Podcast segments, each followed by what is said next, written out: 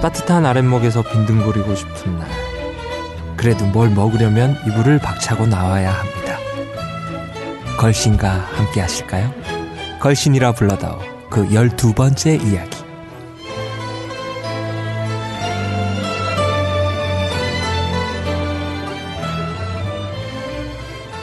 네, 안녕하세요. 걸신의 제자 뮤지컬 배우 이정환입니다. 네, 제 앞에는 걸신 강호 선생님 나와 계십니다. 안녕하세요. 안녕하십니까. 네. 아, 이번에 종환 씨 참 오래간만에 공연한 거 너무 잘 봤어. 아, 네. 고맙습니다. 아마 이 방송 듣는 사람 중에서도 본 사람이 없겠지? 푸른 눈 박연이라는 창작 뮤지컬인데요. 사실 창작 뮤지컬은 아직까지 우리나라에서 완벽하게 좀 자리를 못 잡고 있잖아요. 네, 뮤지컬 그렇죠. 시장 커가는데. 네. 이제 서울예술단은 계속 꾸준히 우리의 세금을 축내면서 이제 창작 그렇죠. 뮤지컬을 한 20년째 만들어 왔는데 이번에도 그런 졸속적인 준비 과정에도 불구하고 저 깜짝 놀랐어요. 너무 괜찮았어요. 그러니까 한 앞으로 곡만 새로 쓰고 드라마만 다시 쓰면 굉장히 훌륭한 뭐야 이거? 아니, 진짜 굉장히 훌륭한 작품이다. 아유, 레미제라블이 제대로 올라가서 작품이 된 데까지 몇 년 걸린 줄 알아요? 20년 걸리죠. 20년. 응? 고치고. 네, 그만큼 디벨롭이 있어요. 그 책상 안에 본래 프랑스 뮤지컬이었잖아. 네. 저기 알랭 부브레라고 그 클로드 미슐 셈베르 그 작사 작곡가 책상 안에 그게 한 5년 동안 썩고 있었어요. 그래서 그거를 이제 카메론 매킨토시가 프랑스의 알랭 부브레를 불러가지고 무슨 그러니까 아동용 뭐 프로젝트를 하나 했대. 그 때문에 이 둘이 인연이 생긴 거야. 이제 알랭 부브레를 이제 이미 캐치로 이제 세계적인 명성을 얻은 이 다음에 카메론 매킨토시한테 형 우리 사실 이런 것 우리 있는데. 프랑스에서 존나 찌질하게 막 없는 돈에 막 오랫동안 한 거 있는데 한번 봐줄래요? 근데 이게 막 4시간이 넘고 막 너무 장황하고 막 왜냐면 이게 그 위고 원작이니까. 네. 등장인물 수도 존나 많고 그러니까 네. 이게 정말 이게 하룻밤에 할 수가 없는 거야. 사실 뮤지컬 되게 굉장히 힘든 거죠. 그런데 이제 카메론 매킨토시가 참 진짜 이 새끼들이 될 때는 감이 있는 거야. 그러니까 80년대 빅4를 다 만들잖아요. 네. 딱 보고 아 이거 되겠다. 모두가 안 된다고 했던 그 T.S. 엘리엇 시를 가지고 만든 캐치 시를 가지고 어떻게 뮤지컬을 만들어. 근데 그걸 성공시키고 난 뒤니까 눈에 뵈는 게 없는 거지. 이거 되겠다. 갖고 와봐봐. 그래가지고 이걸 다 치고 새롭게 이제 완전히 해가지고 영어로 바꿔가지고 만든 게 이제 85년에 우리가 보는 레미제라블이에요. 그러니까 근데 그까지 오는데 근 20년 가까운 시간이 걸렸어. 근데 이번에 하셨던 푸른 눈 박연도 사실 노래도 너무 후지고 뭐 드라마도 너무 엉성하고 막 특히 인조 캐릭터는 완전 꽝이고 그런데 너무 컨셉이 난 좋아서 아 이거는 조금만 한 5년만 업그레이드를 네. 시키면 굉장히 좋은 작품이 되겠다. 사실 이게 제 생각에는 이런 작품이야말로 그냥 세계 시장의 디미로도 일단 외국인이 나오니까 우리나라의 최초로 네. 서양인의 그 네, 이야기니까 흥미로운. 그러니까 아직까지 아무래도 초연이니까 좀 많은 부분에 비했는데 드라마투르기나 그 컨셉. 네. 그다음에 특히 무엇보다도 이제 그 무대의 어떤 그 영상으로 만드는 무대 이런 것들이 굉장히 그 좀 획기적인 네, 세련됐죠 느낌이고 아 옛날 얘기도 따분하지 않고 굉장히 신선하게 지금의 감각으로 볼 수 있겠다라는 가능성 그리고 오히려 우리나라 말고 다른 어떤 동남아시아나 또 백인 서구 문화권에 보여줄 만한 얘기의 그 그렇죠. 잠재성이 있다는 점에서 굉장히 재밌어요. 명성황후보다는 훨씬. 명성황후 얘기하지 마. 갑자기 확 밥맛이 떨어지려고. 네, 지금 목소리 들으셨겠지만 네, 최서영 선생님도 나와 계십니다. 안녕하세요. 안녕하세요. 네, 2주간 잘 지내셨어요? 예, 뭐 나름 바쁘게 지냈습니다. 네. 자, 그 날씨가 굉장히 추워졌어요. 네, 또 비까지 오고. 네, 오늘은 비까지 오고. 그 서두에 제가 오프닝에 말했듯이 맞아. 요즘은 그래요. 이불에서 나오는 그 용기. 용기가 필요해. 용기가 필요한 그런 날씨인데 12월, 1월, 2월 이렇게 이제 겨울 시즌이 되면 생각나는 게 이제 방학 아니면 집에서 이제 뒹굴뒹굴하는 백수 시절 뭐 그런 게 생각이 나시잖아요. 그렇죠. 혹시 선생님은 뭐 하십니까 그때? 뭐 솔직히 뭐 하는지도 모르겠어요. 나이가 들면 이렇게 돼. 뭐 하는지도 모르겠어. 어떻게 시간을 가는지도 모르겠고. 그런데 이제 겨울 하면 저는 떠오르는 게 만화책. 아 그렇죠. 만화 막 몇십 권씩 빌려다가 그 아랫목에서 목만 딱 내놓고 가지고 이렇게 하루 종일 만화 보는 거. 저는 어느 정도냐면 이런 정도 기회를 아직까지 학교가 했다잖아요. 고등학교 때. 저는 굉장히 불량 학생이었어요. 엄마 아버지 다 출근하니까 아침 되면 집에 사람이 아무도 없어. 그러면 아침에 가방 들고 가는 학교 가는 차하고 나왔다 다시 돌아와. 그럼 엄마 아버지 출근하고 없잖아. 집에 텅 비어 있잖아.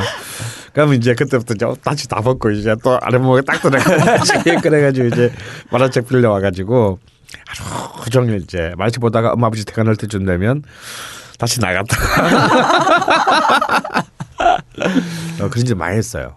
불량 학생이셨나요? 네. 그래서 진짜 만화책이야말로 겨울에 특히. 아, 그렇죠. 그러니까 이게 만화방에서 보는 건 또 재미가 없어. 자세가 불편해. 좀 어떻게 해도. 집에서 이렇게 돈 좀 더 주더라도 집에서 이렇게 다 누워서. 저희 시대 때는 이제 비디오로 이제 바뀌었었는데. 그렇지. 이상은 많이 봤지. 비디오 쫙. 제가 노안이 그러니까 뭐라고 설명해야 될지 모르겠는데 지금 이 얼굴이 거의 중학교 때 얼굴이에요. 그 어떤 적이 있었냐면 고등학교 때 애들하고 돈을 모아서 이제 나이트를 가자 이렇게 딱 된 거야. 나이트를 딱 갔는데 나이트 기도가 날 딱 잡더니 형님 그래도 동생들 데리고 오실 때는 그 머리라도 어떻게 좀 정리를 하고 오셔야지 형님 너무하신 거 아닙니까? 그냥 룸에 들어가가지고 오늘은 그냥 애들하고 술이나 좀 드세요 이러고. 근데 솔직히 제가 친구들보다 한 살이 어리거든요. 빨리 들어갔어 나는. 그만큼 그 사람들은 날 늙게 봐서. 그러니까 종아리만 하더라도 때만 하더라도 겨울에 할 일이 많았던 거야. 근데 우리 세대들은 겨울에 진짜 할 게 하나도 없었어요. 진짜 TV 그나마 TV와 만화책 그밖에 없었어. 그러면 그 만화책만 보는 게 또 아니잖아요. 뭘 집어 먹어야 돼. 만화책을 볼 때는 집에서 뭘 집어 먹어야 돼. 그리고 마치 지금 우리나라의 멀티플렉스 영화관에서도 영화관 티켓 수입보다도 팝콘 수입이 더 많대요. 맞아요. 그래요. 마찬가지로 만화방의 수입도 책을 빌려주는 것보다 만화방에서 이제 앉아서 책을 보면서 이렇게 뭐 사 먹는 거. 이 수익이 만만치가 않은데 PC방도 그래요. 제 동생이 만화방을 한 몇 년 했거든 부산에서. 그래서 이제 이 뭘 파는지 굉장히 중요한 거래요. 아이템. 그리고 이제 이윤율이 높은 거. 그러니까 불량식품들. 그렇지. 메이커가 아닌 것들. 그런 걸 이제 파는 게 중요한데 역시 이제 또 겨울에 만화책을 볼 때는 이제 또 옆에 뭘 이렇게 이 주전부리를 하면서 먹느냐. 그런데 최준 선생님은 어릴 때 이렇게 워낙 뭐 너무 고귀한 가문에서 태어나셔서 뭐 그런 거 해보신 적 없죠? 아니 저희도 뭐 그때 워낙 저 때는 뭐 오레스의 창 뭐 이런 것들 있잖아요. 그러니까 순정 만화에 빠져가지고 캔디 뭐 이런 캔디 이런 거에서 수업 끝나고 가서 이제 몰래 보고 그랬던 기억이 나요. 집에서는 못 보고. 못 보고죠. 그렇구나. 그래서 참 저는 저 때는 이제 이 만화책을 볼 때는 제일 많이 이제 손이 많이 가는 게 새우깡. 그렇죠. 새우깡이 제일 이제 많이 갔고 저는 또 이렇게 좀 특이하긴 한데 만화책을 볼 때 꼭 만화를 보면 배가 고파. 그때는 음식 만화 이런 거 거의 없었을 때인데도 이상해. 이것도 노동이라고 책이라고. 일단 보면 자꾸 배가 고파서 뇌가 도니까 자꾸. 그래서 역시 이제 라면. 이건 빼놓을 수가 없죠. 빼놓을 수가 없어. 근데 이 라면만 먹으면 허전하잖아요. 또 뭐 밥 뭐 이렇게 놓고 복잡하니까 꼭 라면에 만두를 냉동만두. 그걸 꼭 넣어야 되는데 이게 더 타이밍이 중요해. 언제 넣느냐. 왜냐면 이게 잘못 넣으면 만두 터져. 그렇죠. 또 이렇게 이게 또 만두를 좀 잘 해 먹겠다고 또 이렇게 늦게 넣으면 아직 얼음 알갱이들이 씹혀 막 그냥. 그리고 속은 차. 그것은 익었는데 속은 차. 뭐 그래서 막 또 시발시발거리다가 라면 잘해야지 뭐. 그랬던 기억이 아마 이 만두 만화와 얽힌 그런 게 아닌가 싶어요. 좀 만화 이야기 나와서 댓글에도 이런 것들이 좀 많이 올라오고 있어요. 음식 만화에 대한 이야기를 좀 해달라. 음식 만화가 이렇게 많이 있는데 진짜 너무 많아. 어떤 사람들은 뭐 식객에 나온 식당들에 대한 평가를 좀 해달라. 또 어떤 사람들은 그 만화책에 나온 레시피가 정말 가능한 것인가 그거에 대한 뭐 질문들이 좀 쏙쏙 오고 있는데 선생님은 그 음식 만화에 대한 그 광이시잖아요. 그렇죠. 제가 책은 안 사지만 음식 만화책은 다 돈 주고 많이 샀어요. 진짜 한때는 한 벽면이 다 음식 만화책만으로 채워진 또 있었는데 뭐 2, 3몇 번 하니까 뭐 또 많이 없어지고 또 이상한 놈들이 있어. 빌려보면 빌려가. 근데 안 돌려줘. 아하. 근데 문제는 내가 누구한테 빌려준지 까먹었다라는 거야. 그래서 누구한테 청구를 할 수가 없어. 그리고 그거 한 것만 또 살라고 또 보면 안 돼요. 다 절판돼서 없고. 절판돼서 없고. 그러니까 통째로 빌려가는 놈은 차라리 괜찮아. 근데 내가 여기 야, 내 12편까지는 봤거든. 하고 13편부터 30편까지 빌려가. 그리고 누군지를 몰라. 막 그래가지고 완전히 이제 짝이 안 맞게 된 많은 책도 많고 막 그런데. 사실 지금은 음식에 대한 우리가 한 몇 주, 한 우리가 뭐 네 번째인가요? 5번째인가요? 우리가 그 음식에 대한 책. 맞아요. 얘기도 한 적이 있었지만 사실은 뭐 몇 년 전만 해도 음식과 관련된 인문학 책은 거의 많이 있지 않았어요. 그냥 다 이제 레시피 책들이지. 그렇죠. 가정요리 뭐 2,000원에 한 끼 차리기, 뭐 방배동 무슨 여사의 아이들 뭐 도시락 뭐 싸기 뭐 재밌는 도시락 뭐 이런 게 다 그런 거였지. 미유식 백값 뭐 그렇게 맞아. 그랬는데 역시 제 음식과 관련된 그런 거는 이제 만화책이 최고였고 지금도 뭐 최고의 아마 인기를 누리는 게 아닌가. 그리고 방송에서도 막 음식과 관련된 프로그램들이 그렇죠. 푸드 채널이 아니더라도 굉장히 세계적으로 굉장히 많이 그 늘어났는데 실제 방송계 종사자 얘기를 들어보면 가장 저비용으로 가장 많은 수익을 올릴 수 있는 방송 아이템이 그 먹방? 음식과 관련 먹방이에요. 전 세계가 그렇대. 그러니까 사람들은 결국 먹는데 제일 관심이 보편적으로 많다라는 거야. 안 먹으면 못 사니까. 그 음식 방송 우리나라도 보면 뭐 음식 방송이 뭐 지상파부터 케이블까지 어마어마하게 늘어나고 있고 하여튼 바야흐로 시대는 이제 진짜 그 먹방의 시대, 먹는 것의 시대다. 일본의 영향도 있지 않을까? 일본에서 많이 역시 이제 뭐 만화의 제국하면 또 일본이고 또 그 일본의 만화 시장에서도 이제 거의 하나의 장르로 자리 잡은 게 이제. 음식에 관한 그 만화들이기 때문에 이제 그 영향이 또 당연히 다른 문화 그 영향을 미치겠죠. 한국에 이제 번역돼서 들어오는 만화들도 많은데 번역 안 된 것들도 굉장히 많다고 그래요. 그럼요. 예, 왜냐하면 그 일본 음식 특히나 뭐 라면 같은 경우는 우리가 알만하니까 들어오는 거래요. 근데 일본 음식 뭐 가이세키 요리. 그렇죠. 가이세키 요리의 뭐 모든 집을 찾아다니면서 우리가 어떻게 할 거야. 그렇죠. 그거 알 필요도 없어.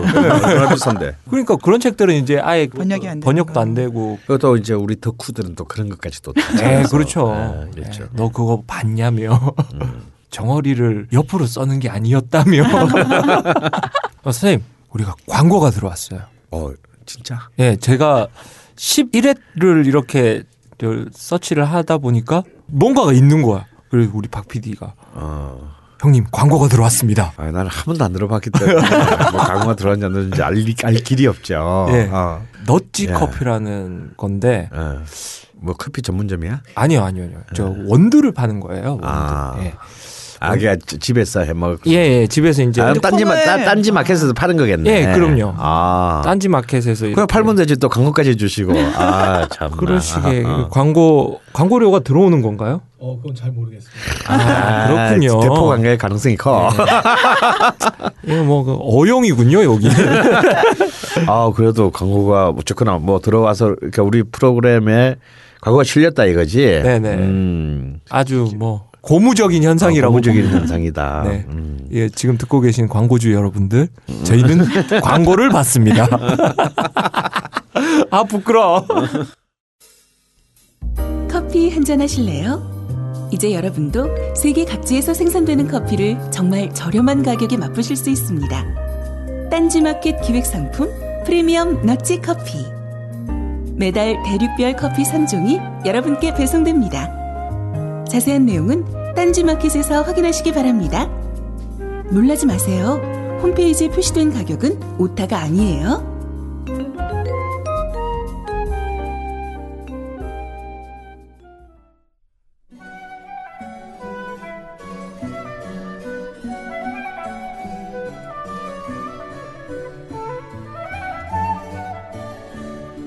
음식에 담긴 역사와 미학을 꼭꼭 씹어서 당신의 입에 넣어드립니다. 걸신의 음식 인문학.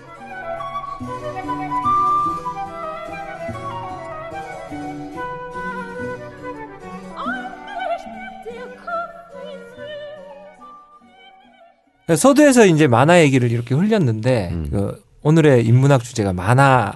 음식 만화 아닙니까? 네. 최소영 선생님은 혹시 음식 만화에 대한 거 읽어보신 거 있으세요? 예, 저는 뭐 신의 물방울 이런 거. 아, 그렇죠. 예, 뭐 고전이잖아요, 그거는. 아, 참 그렇죠. 그것 때문에 와인 하는 사람 많아요. 많고, 신의 물방울 같은 경우가 꼭 그런 음식은 아니고 이제 술에 대한 얘기지만 뭐 음식 얘기도 나오긴 하죠. 아마 와인과 곁들여서 전 세계적으로 볼 때. 하나의 만화가 거의 산업적 영향력을 미칠 수 있다. 라는 것을 만든 아마 가장 획기적인 그 예가 아닐까. 근데 이제 사실 이 만화는 프랑스판까지 이제 나오게 됐다. 그 프랑스 애들의 그 자기 와인 문화에 대한 자부심이고 지랄이고 가는 프랑스판이 나오고 실제로 이제 이 그 만화를 만든 사람이 이제 그 대본을 쓴 사람이 아기 타다시잖아요. 네. 아기 타다시는 이제 그 소년 탐정 김전일이라는 그 만화를 쓰는데 그걸로 그냥 100억을 벌었을 거예요. 뭐 일본에서는 애니메이션으로 만들어지고 뭐 드라마도 만들어지고 그랬다고 들었는데 근데 사실 그 번 돈을 전부 사실 와인에 틀어놓은 거야. 실제로는 와인 그걸 다 처먹은 거지. 밑에 뭐 지하 셀러가 있다면서요? 아니 지하가 아니고요. 집 도쿄 안에 아파트를 두 채가 아예 집 전체를 전부 다 셀러로 만든 거야. 셀러로 개조를 해가지고. 그런데 그 비싼 것들을 다 자기는 이제 뭐 투자를 한 거지. 근데 그 번 걸 다 투자를 해가지고 그걸 또 더 몇 배를 벌어들이게 됐으니 정말. 진정한 갬블러라고 할 수 있고 와인을 또 와인을 좋아하니까 가능했던 거지. 네. 그게 뭐 야 너 그냥 돈 줄 테니까 100억어치 와인 먹어볼래? 누가 먹어보겠어? 먹기야 하겠지. 근데 이제 어마어마한 자기 셀러를 갖추고 있는데 이제는 콧대 높은 불고뉴의 생산자들도 나오면은 그냥 슬그머니 보낸대요. 한번 그냥 드셔보세요. 뭐. 그러고 뭐 이번에 작황이 좀 좋았어요 이러면서 믿거나 말거나 뭐 그 이제 그 만화를 이끌어가는 게 이제 그 킨자키 시즈쿠랑 토미네 이세잖아요. 토미네 이세를 아기 타다시가 욘사마 그러니까 배용준의 팬이래요. 그래서 모델이에요. 그래서 토미네 이세의 모델을 뭐 배용준을 생각하고 그랬다. 뭐 그린 사람은. 아기 다다시가 아니고 이제 그 오키모토 슈라는 이제 그 작가가인데요. 어쨌거나 뭐 배용준을 모델했다. 그리고 뭐 배용준한테는 자기의 아파트 그 셀러를 언제든지 들어서 아무거나 드셔도 된다라는 믿거나 말거나 한 얘기가 있어요. 뭐 실제로 정말 그런 장면인지 저도 배용준한테 확인 안 해봤으면 모르겠는데 뭐 그럴 정도로 그 한국에 대한 관심도 많고 한류에 대한 관심도 많고. 근데 정말 보면 뭐 많은 사람들이 그 표현이나 이런 것들이 너무 황당하다. 예. 그건 너무 비싼 와인들만 얘기한다. 뭐 이제 이런 비난도 없잖아 했지만 저는 하여튼 그런 만화에서 그런 와인의 세계 경지를 그렇게 끌어올린 것들은 그거 구조가 정말 완벽하잖아요. 신의 사도. 12사도의 그를 와인의 사도 그 12개로 최고봉을 만들어놨던 것 자체가 굉장히 훌륭한 컨셉이고 언젠가는 또 12사도가 이제 끝나면 끝날 거라는 기대감도 있잖아요. 뭐지 옛날 농구 만화 중에 슬램덩크라는 만화가 제가 고등학교 1학년 때 나왔어요. 고등학교 3학년 결승전까지가 이제 끝이잖아요. 제가 대학 졸업하고 그게 만화가 끝나더라고. 그러니까 그 이 신의 물방울도 아직 이제 완고는 되지는 않았지만 그 기대감은 있는 것 같아요. 사람들이 아 이건 끝이 나는 만화구나. 근데 어떤 일본 만화들은 보면 지금 맛의 달인은 아직 연재가 되고 있던가. 아직도 지금 102권인가 3권 나왔을걸. 그러니까 그거는 선뜻 처음부터 못 고르겠는 거 있잖아요. 이거를 골랐다가는 일단 지금까지 못 봤던 100권을 봐야 되고 시작을 했으니까 또 언제 끝날지도 모르고 좀 얍삽하지만 그런 생각들도 하고 그걸 시작한 것 같다라는 느낌이 들어요. 신의 물방울에 첫 번째 나오는 와인이 뭔 줄 아세요? 그거죠. 퀸의 음악이 들린다는 샤또 몽페라. 몽페라가 처음 나오죠.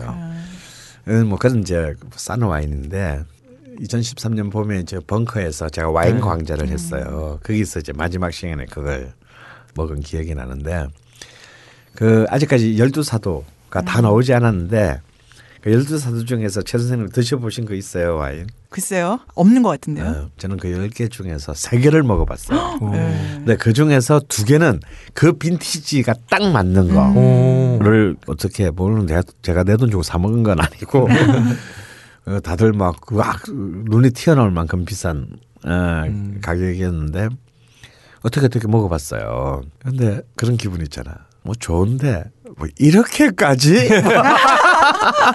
뭐 햇살이 비치고 막 낙엽이 떨어지고 뭐 대지에 있던 황혼이 내리는데 나이 먹은 아버지가 어린 아들의 손을 잡고 걸어오는 뒷모습 뭐 이런 게 뭐 보여? 너 보이니? 그 신의 물방울 그 처음 나오고 이제 샤또 몽페라를 동이 난 거예요. 동이 나가지고 가격이 싸니까 가격도 싸고 유명해져 버리니까 동이 나버려 가지고 지금 막 백화점마다 막 그냥 쌓여 있지 그냥. 근데 그 당시에 제가 몽페라를 구했어요. 어떻게? 그래가지고 깡쌤하고 선생님 샤또 몽페라를 구했습니다.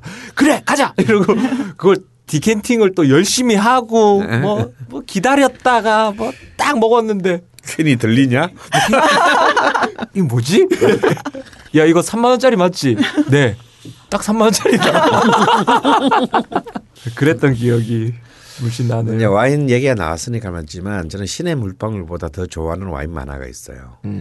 아라키조라는 사람이 이제 대본을 쓴 소믈리에르라는 이것도 일본 만화예요. 이것도 지금 한 20권 정도까지 나왔는데 아직까지 안 끝났는데. 이제 소믈리에를 하면 이제 여자 소믈리에를 말하죠. 그러니까 여자 소믈리에 이츠키카나라는 이제 여자 소믈리에가 이제 주인공인데 어릴 때 그래서 다 또 만화의 구조라는 게 있잖아. 일본 만화는 기본적으로 뭘 좋아해?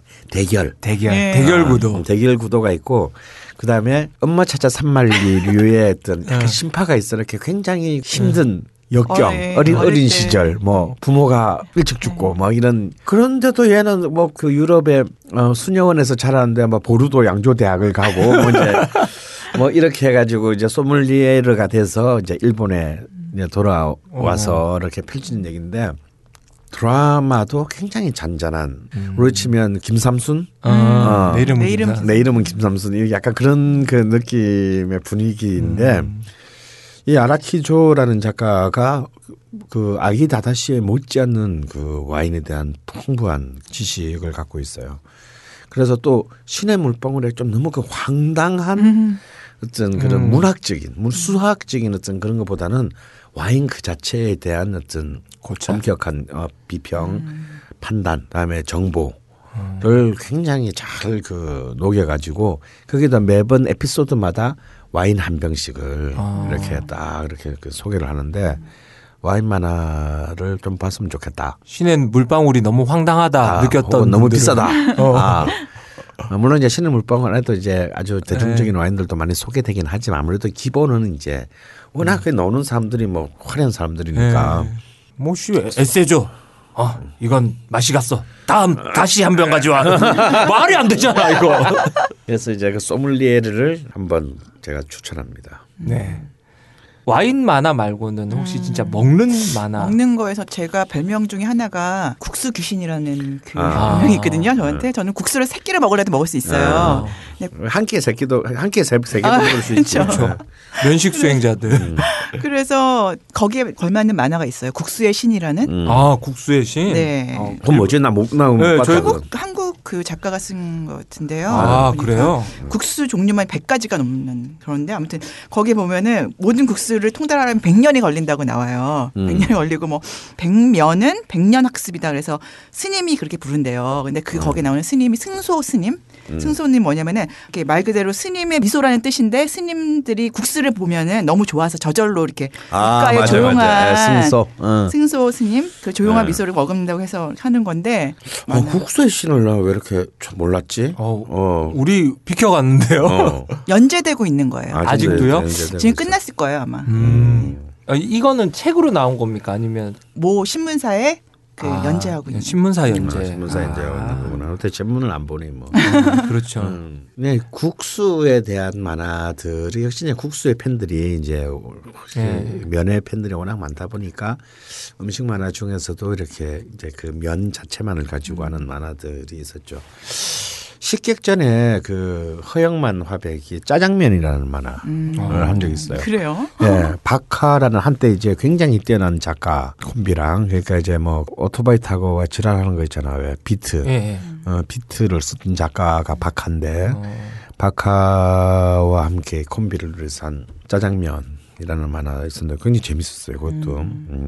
그리고 이제 또 면 만화 하면은 역시 이제 일본 만화는 라면. 라면 요리왕. 네, 역시 이제 이 그때는 쌍벽을 이루는 이제 라면 요리왕이랑 이제 무지개 라면이라는 그 있는데 둘 다 끝났죠. 완결된 지 오래됐는데 카와이탄이라는 사람이 쓴 라면 요리왕이나 바바타미오의 그 무지개 라면이나 둘 다 정말 라면 그 자체에 대한 일본의 라면의 그 풍요롭고 다채로운 문화들에 대한 굉장히 그 깊이 있는 리서치를 바탕으로 그 아마 라면 요리왕이라는 책을 이제 읽게 되시면 저희 이제 라면 편 한 적이 있잖아요.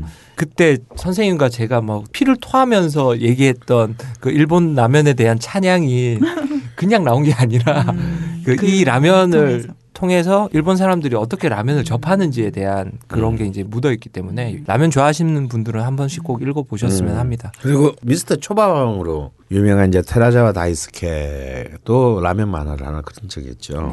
그래요? 맛 좀 봐라라는. 이것도 라면 대결 전쟁인데 그래서 미스터 초밥왕만큼은 크게 되지는 못해요. 이슈가 되지는 않았어요. 그런 점에서 이제 라면 요리왕이나 무지개 라면의 그 아성을 깨지는 못했던 것 같습니다. 무지개 라면은 일단 쇼유 라면을 먹고 싶게 하는. 그렇죠. 그걸 딱 읽고 나면 쇼유 라면이 어디가 잘했었지 이러면서 한국에 있는 쇼유 라면집을 다 둘러보겠다는 그런 일념을 함께하는 그런 책입니다. 또 역시 이제 일본 만화 요리 만화에서 우리 종환이가 얘기했지만 일본에 한정되지 않은 아시아 전 세계 요리에 대한 상상을 초월하는 스펙트럼을 보여주는 만화가 이제 맛의 달인이죠. 여전히 그렇죠. 아직 안 끝나고 있습니다. 그 맛의 달인은 진짜 정말 미식의 영역을 그 다루고 있고 일본의 이제 이 20세기 초에 그 최고의 미식가였던 기타니 로산진, 로산진을 어쩌면 다시 지금 시대에 지로의 아버지 이제 우미하라를 통해서 이제 재현시키고 있는 만화인데요. 이 만화의 작가인 그 카리아테츠라는 사람이 진짜 무시무시한 한량이에요. 한때 그 2009년인가 2010년인가 우리나라 그 WBC 그 세계 야구 선수권대회에서 그 당시 우리 감독이 김인식 감독이었는데 김인식 감독을 비난한 것 때문에 국수주의자로 몰리기도 했어요. 일본은 극우파로 몰리기도 했어요. 왜냐하면 근데 그건 좀 그 사람이 좀 약간 경솔한 부분이 없는 건 아닙니다. 근데 이제 자기가 보기에 야구는 즐겁자고 하는 건데 왜 한국 선수들은 저렇게 목숨을 길고 하나 뭐 그래서 김인식 감독 밑에 있는 선수들이 좀 불쌍하다. 뭐 이제 이런 말을 그냥 했는데 이제 우리 입장에서 무슨 족가는 소리야 씨발 뭐 이렇게 되는 거지. 그래가지고 너 새끼 극우파지. 뭐 이제 이렇게 돼가지고 좀 약간 그 네티즌들의 엄청난 그 비난을 받기도 했는데 실제로 카리아테츠의 맛의 달인 안에 보면은 한국 음식에 대한 굉장히 진지한 접근을 합니다. 그리고 일본인들이 갖고 있는 사악한 일본 중심주의들을 굉장히 비난해서 거꾸로 그 만화가 연재될 때 일본 극우파들로부터 엄청난 그 비난과 공격을 받은 적이 있기도 해요. 그런데 그런 점에서 카리아테츠는 굉장히 코스모폴리탄적인 관점을 갖고 있고, 특히 그 한국에 대한 역사 왜곡 이런 부분들은 우리가 극복하지 않는 한 일본은 진정한 근대인이 되지 못한다라는 그런 걸 만화에서 그냥 아주 음식을 가지고 얘기를 하는데 비쇼케 멋있는데.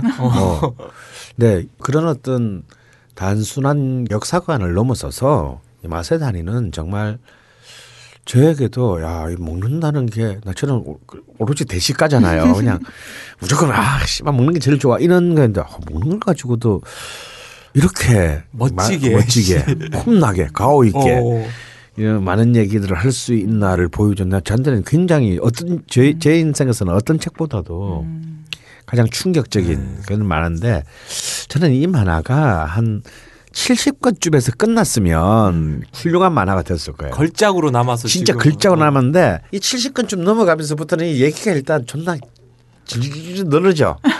그리고 이제 막 일본 각 지역을 돌아다니기 시작해. 저야 뭐 굉장히 고맙긴 한데 뭔가 한 편의 작품의 완결성으로서는 이미 좀 맛이 갔다. 별로 기대가 안 된다.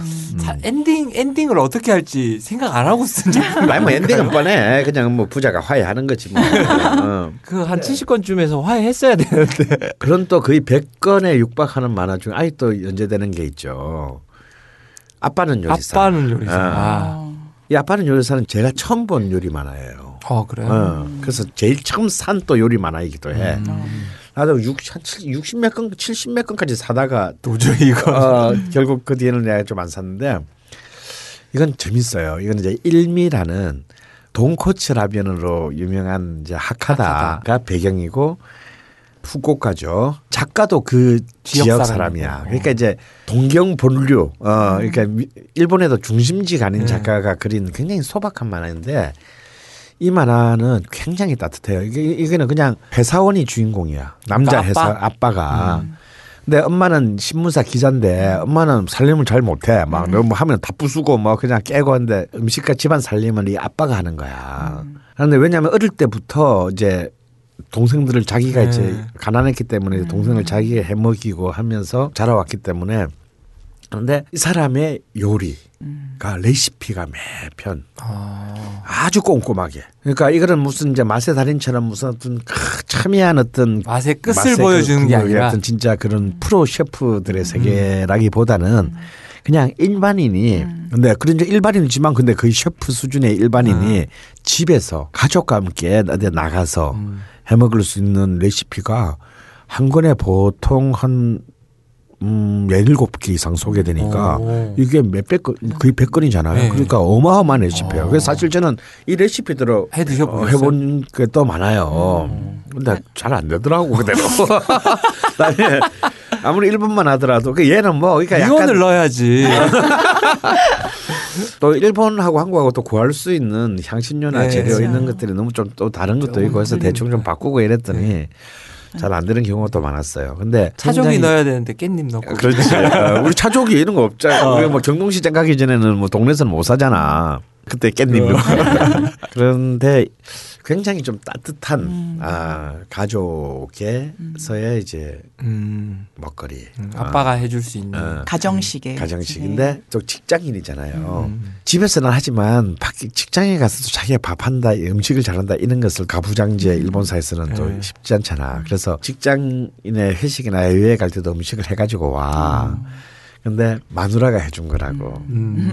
그래서 처음에는 그렇게 이제 속이지만 나중에 뽀록나는. 다 뽀록나서 이제 이 사람 100권 정도는 뽀록났겠다.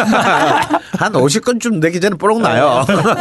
이거는 이제 이렇게 드라마로서의 재미는 없어요. 물론 드라마도 있지만 왜냐면 이제 애도 태어나고 애도 크고 둘째도 태어나고 직장인 동료들 중에 결혼하고 뭐 그런 건 있지만 이거는 뭐 드라마라고 보기는 어렵고. 긴 일기 드라마를 전원일기 같은 그렇지 전원일기를 매일 이제 하는 것 같은 그런 독특한 재미가 있고 특히 음식을 해먹는 사람들한테 굉장히 이렇게 재미있는 1인 가정들 많으니까 네. 그런 분들이 이제 손님 오거나 그랬을 때 그런 레시피 참조하셔가지고 해드셔도 좋겠네요. 그리고 이제 일본 음식 만화 얘기 나온 김에 역시 이제 일본 음식을 다른 만화죠. 라면만큼이나 인기 있는 재료가 있죠. 스시, 초밥. 네. 아까 얘기했던 미스터 초밥왕은 이미 이제 뭐 고전이죠. 정말 고전이죠. 야 진짜 저는 그 처음 읽을 때 충격을 아직도 잊지는 못하겠어요. 그렇잖아요. 전생도 그거 볼 때 막 스시 진짜 네. 먹고 싶잖아. 쇼타가 막 조물조물하면서 이게 제가 제일 처음 만든 그거예요. 이러면서 뭐 아니 넌 이러면서. 바다가 보인다. 아, 그 저는 진짜 미스터 초밥왕 맛의 달인과 더불어서 이제 미스터 초밥왕을 처음 읽었을 때 그 충격. 네. 사실 그 충격 때문에 제가 실제로 스시도 돈 주고 사 먹기만 했지. 그걸 집에서 만들겠다는 생각을 사실 그전 할 리가 없잖아요. 그래서 그때 제가 노예가 됐다. 아, 그렇지. 그래서 사실 미스터 초밥을 읽고 아, 나 집에서 해봐야겠다. 그래가지고 이제 집에서 초밥을 이제 하기 시작한 게 이 미스터 초밥왕의 제 영향인데 이게 초밥을 집에서 하면 진짜 괜찮아요. 괜찮아요? 네, 할만해요. 할만해요. 그리고 너무 좋아해요 사람들이. 맛있어. 살도 내가 찌고. 근데 이 초밥의 문제가 뭐냐면 다른 초밥 요리사들을 존경하는 게 그게 간단할 것 같잖아요. 근데 집에서 해먹는 초밥의 문제가 뭐냐면 제대로 해먹으려면 사람이 한 7, 8명 있어야 돼요. 맞아.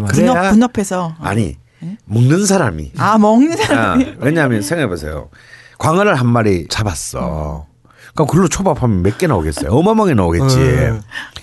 그러면 대뱃살도 샀어. 근데 우리는 우리 또 미스터 초밥왕을 읽었기 때문에 뭔가 각기 다른 걸로 이렇게 부위별로, 다음에 종류별로, 나중에 계란 초밥까지 다 하려면 한 10종류 정도를 해야 되는데 그러면 서너 명 먹자고 그걸 잡아보면 우리가 노량진 수산시장에 가서 광어 200g만 주세요. 이게 안 되잖아. 그러면 이게 재료가 양이 너무 많기 때문에 사람 수가 어느 정도 7, 8명이 돼야 굉장히 잘 먹는 초밥 한 4, 50개는 기본으로 먹는 애들이 있어야 이게 이제 이 재료를 다 쓰지 안 그러면 이거 나중에 매운탕 끓여 먹어야 돼요. 라면에 넣어 먹든지. 진짜 라면에 넣어 먹고 그래. 막 남은 거. 근데 그러려면 한 7, 8명이면 또 문제가 되는 게 뭐냐면 재료는 충분히 소화할 수가 있는데 한 1인당 30개씩 먹는다 치고 그러면은 한 7명이면 한 200~300개를 말아야 되는데요. 한 300개 정도 초밥을 찌면 손목이 마비되는 것 같아요. 정말. 네, 맞아요. 남자인데도. 근데 초밥집 요리사들은 매일 몇백 개, 그냥 1000개씩 이렇게 쥐잖아. 야, 그걸 진짜 해보면요, 진짜 손목 아파요. 테크닉이 있지 않을까요, 그분들은?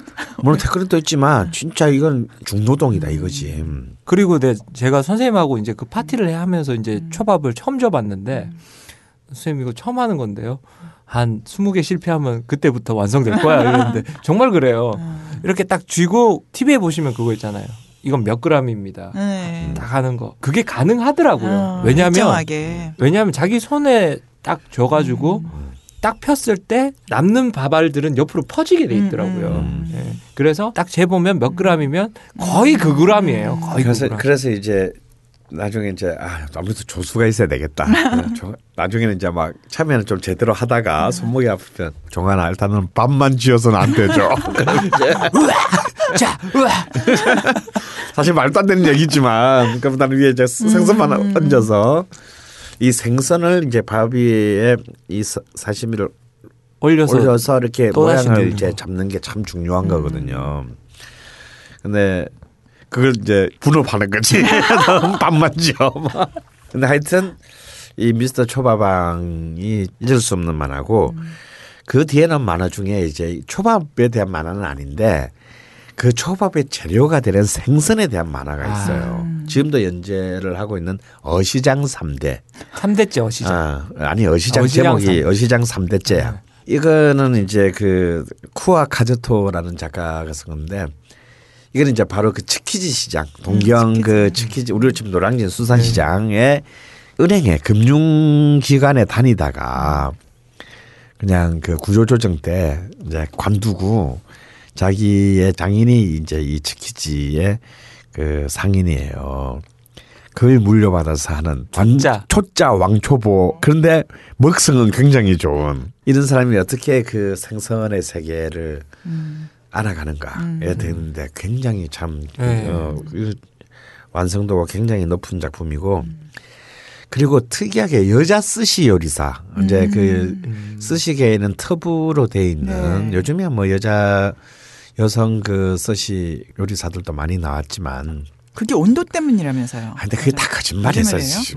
아, 사람 손에 온도고 여자 손에 따뜻한 뭐 얼마나 따뜻하다. 그게 다 이제 그 이 가부장주의자들이 만들어낸 그거 오히려 여성들이 갖고 있는 어떤 그런 미적인 섬세함 이런 따뜻함 이런 것들이 훨씬 더 스시질인데 적합하다라고 얘기하는 사람들도 많아요. 근데 우리만큼이나 칼을 쓰고 또 굉장히 거친 우리가 볼 때는 굉장히 초밥집의 주방이라는 게 아름답고 정갈하고 이렇게 온화하고 하지만 사실 전쟁터거든요. 그렇기 때문에 좀 여성이 견디기에 육체적으로 사실은 좀 어렵다. 오래 서 있어야 돼. 그런데 이제 그런 금기에 도전하는 이제 요리사들이 실제로 많고 그래서 성공한 여성 스시 요리사들이 많아요. 근데 이제 그걸 만화로 만든 게 그게 이제 키라라의 일이라는 하야카와 히카리의 만화가 있어요. 참 컨셉이 정말 좋은데 만화는 그렇게 뭐랑 미스터 초밥왕이 강렬해서 있는지 그렇게 이렇게 하지 않았죠. 근데 이제 이런 그 대하 드라마적인 이제 맛의 달인 이런 게 있으면은 한국에 이제 그 해당되는 게 역시 이제 식객. 네. 아, 식객은 굉장히 정말 허영만 선생 정도의 내공과 경력, 커리어가 있기 때문에 가능한. 왜냐하면 그 취재라든지 뭐 그 조사 뭐 이런 또 실제로 그 허영만 화백이 또 여수 출신이다 보니까 여수가 또 이렇게 음식에 굉장히 뛰어난 동네고 그런 본인이 본래 갖고 있던 감각까지 다 합쳐져서 만드는 어쩌면 이제 뭐 한국 음식 만화의 일종의 결정판이라고 할 수 있는 그리고 일단 소장본이죠. 소장본이고 게다가 그림의 그림체 이런 것은 뭐 일본 어떤 만화보다도 뛰어난 장인의 작품. 그러니까 내용과 형식이 굉장히 조화를 잘 이룬 건데 전 좀 쉽게 조금 아쉬웠던 거는 진수와 성찬이라는 남자 주인공과 여자 주인공의 설정이 좀 너무 밋밋한 거. 다음에 이제 우남정의 그 숙수와의 대결 구도가 너무 어설픈 거. 자기적이죠. 그러니까 뭔가 드라마로서의 어떤 그런 느낌이 좀 없고 이것 마치 그 아빠는 요리사처럼 쭉 성찬이에 따라서 이렇게 그 팔도를 유람하며 하는 좀 그런 컨셉이었어도 괜찮았을 텐데 뭔가 하여튼 이 드라마 투르기가 이렇게 좀 착 들어오는 그런 느낌이 없다는 게 조금 아쉬웠지만 또 음식의 광들에게는 그 뗄래야 뗄 수가 없는 그 만화죠. 그렇죠. 식객에 나왔던 그 실존하는 집들 있잖아요. 그런 집들은 지금 맛집이 아니라 그냥 성지로 이렇게 돼가지고. 근데 그닥 그렇게 과연. 근데 몇 군데는 인정할 만한 데도 있어요. 네, 몇 군데 다 그런 건 아닌 것 같아요. 그렇죠. 근데 왜냐하면 몇 군데는 돈을 받으셨는지.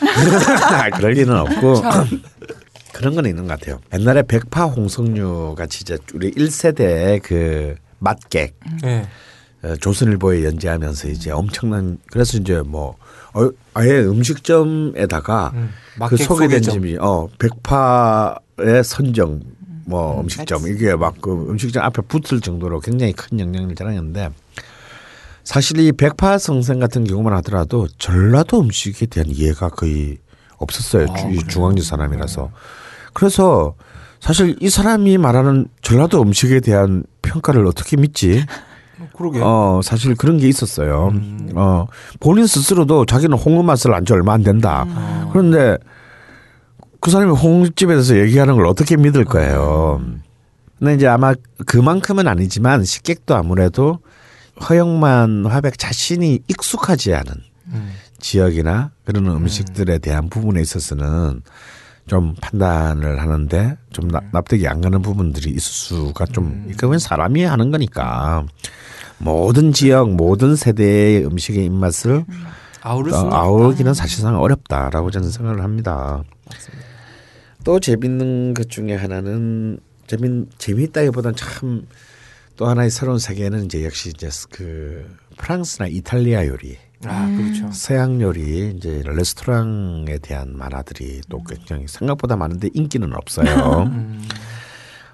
우리나라에도 지금 이제 그 김송 씨가 지금 끝났는지 아마 진행하고 있는 미슐랭 스타 이런 게 있고 일본 만화에서도 뭐 추루지나 마이의 셰프라든지 뭐 화려한 식탁 뭐 그다음에 뭐 신장개업, 츠치야마 시게루 이런 사람들이 썼던 서양 요리에 대한 만화들이 있습니다. 있는데 저는 이 서양 요리는 아무래도 우리한테 좀 우리가 잘 모르니까 잘 익숙하진 않잖아. 근데 익숙하진 않은데 최고다 이건.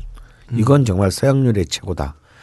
서양 요리에 관해서 정말 딱 그 특히 좀 더 전문적인 그냥 단순히 뭐 그냥 스테이크 뭐 이런 이런 얘기가 아니라. 그 재료부터 시작해가지고 여기서 최고다라고 제가 진심으로 추천하는 책은 대사각하의 요리사라는 책이 있어요. 이 대사각하의 요리사의 작가는 이시무라 미치루라는 사람인데요. 이 사람 자체가 셰프 출신이야. 프렌치 그 레스토랑 셰프 출신이어서 이 사람이 쓴 것 중에는 또 다른 서양 음식 만화 퀴지니에라는 만화도 있는데 역시 최고봉은 이제 이 대사각하의 요리사인데요. 이게 뭐냐면 모든 대사관들은 요리사가 있잖아. 그렇죠. 걔들한테 먹는 게 굉장히 중요하고 모든 게 그 다른 나라에 있으면서 그 자기 나라 음식을 그걸 해야 되니까. 기본적으로 프랑스 음식을 해야 돼요. 또 해야 돼요.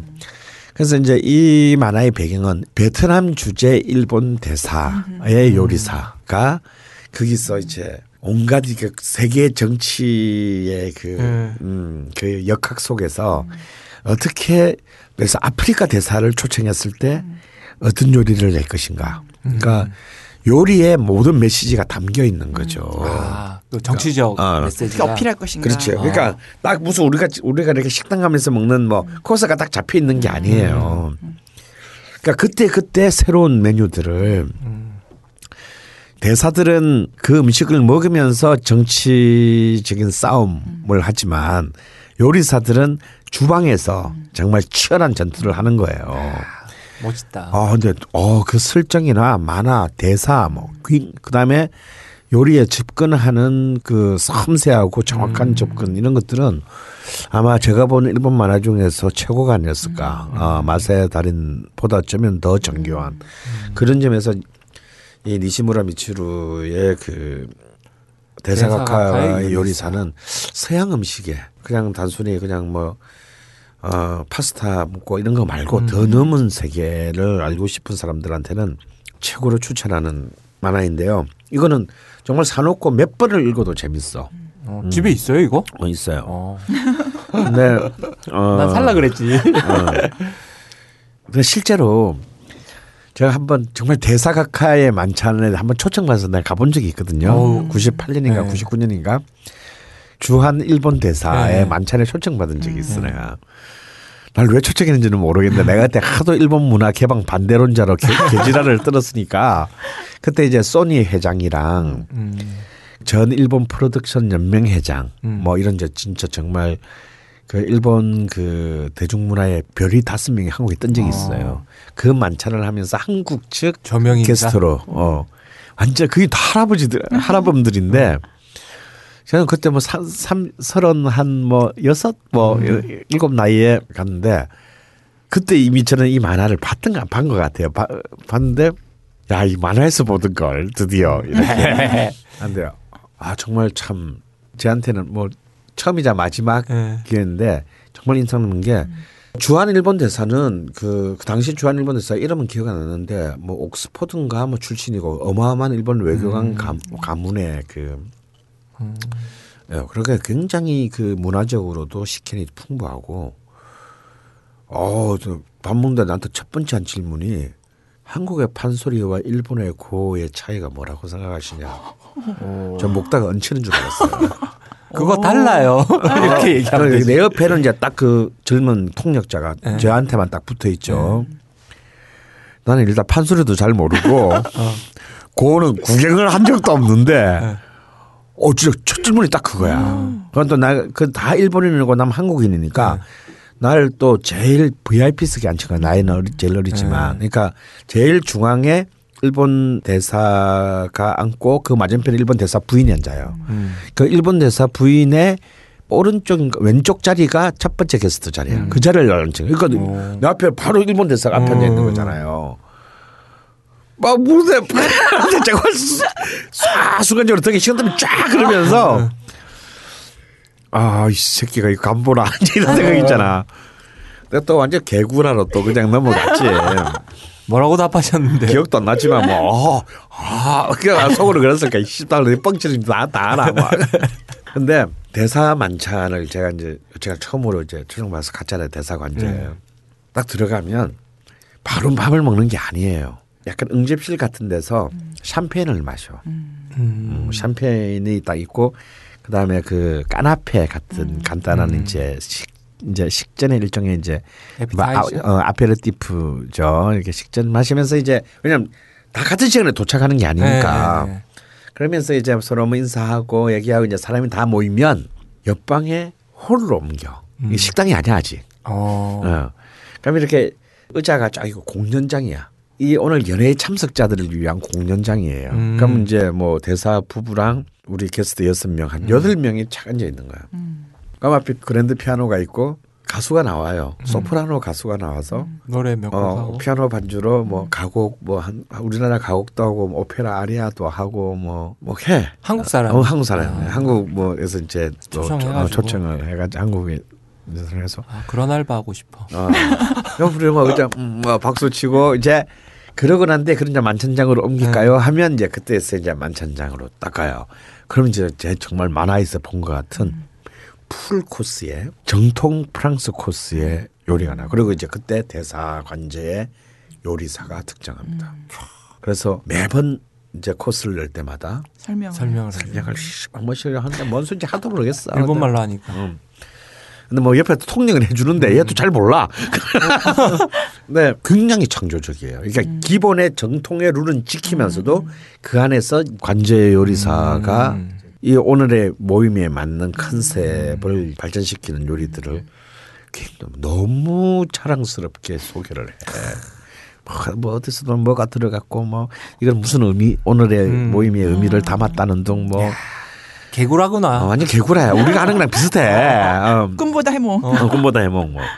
그래서 진짜 막 정말 마지막에 디저트도 막 디저트도 한 3단계로 나눠서 나와요. 대충 이런 구라 아닐까요? 뭐 저기 뭐 전라도 어디에 있는 소를 잡아가지고 일본식의 무슨 그 간장에 졸여가지고 일본과 한국의 만남이 그렇게 유치하지 않아요.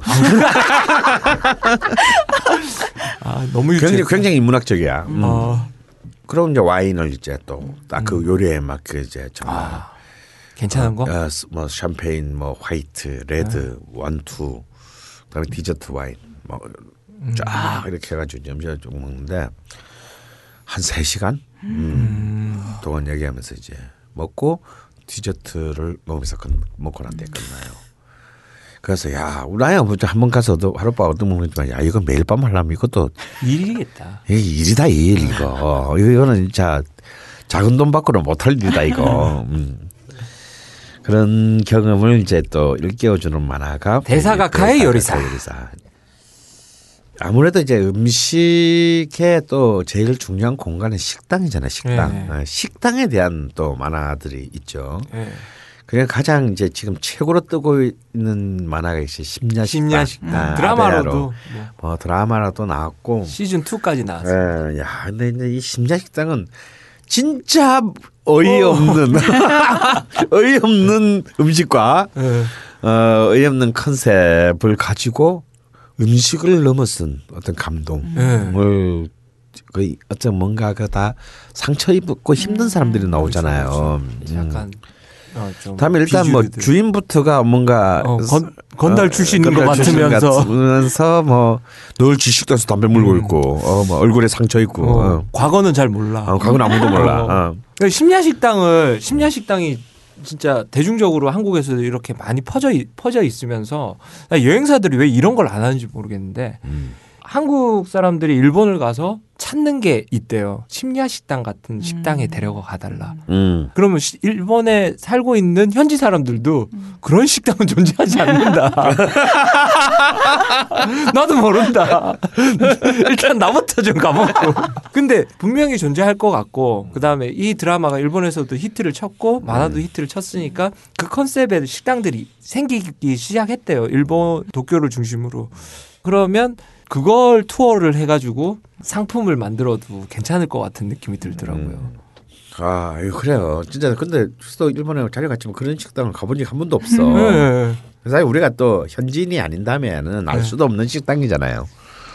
그리고 디저트만 또 모아서 만든 만화들이 있죠.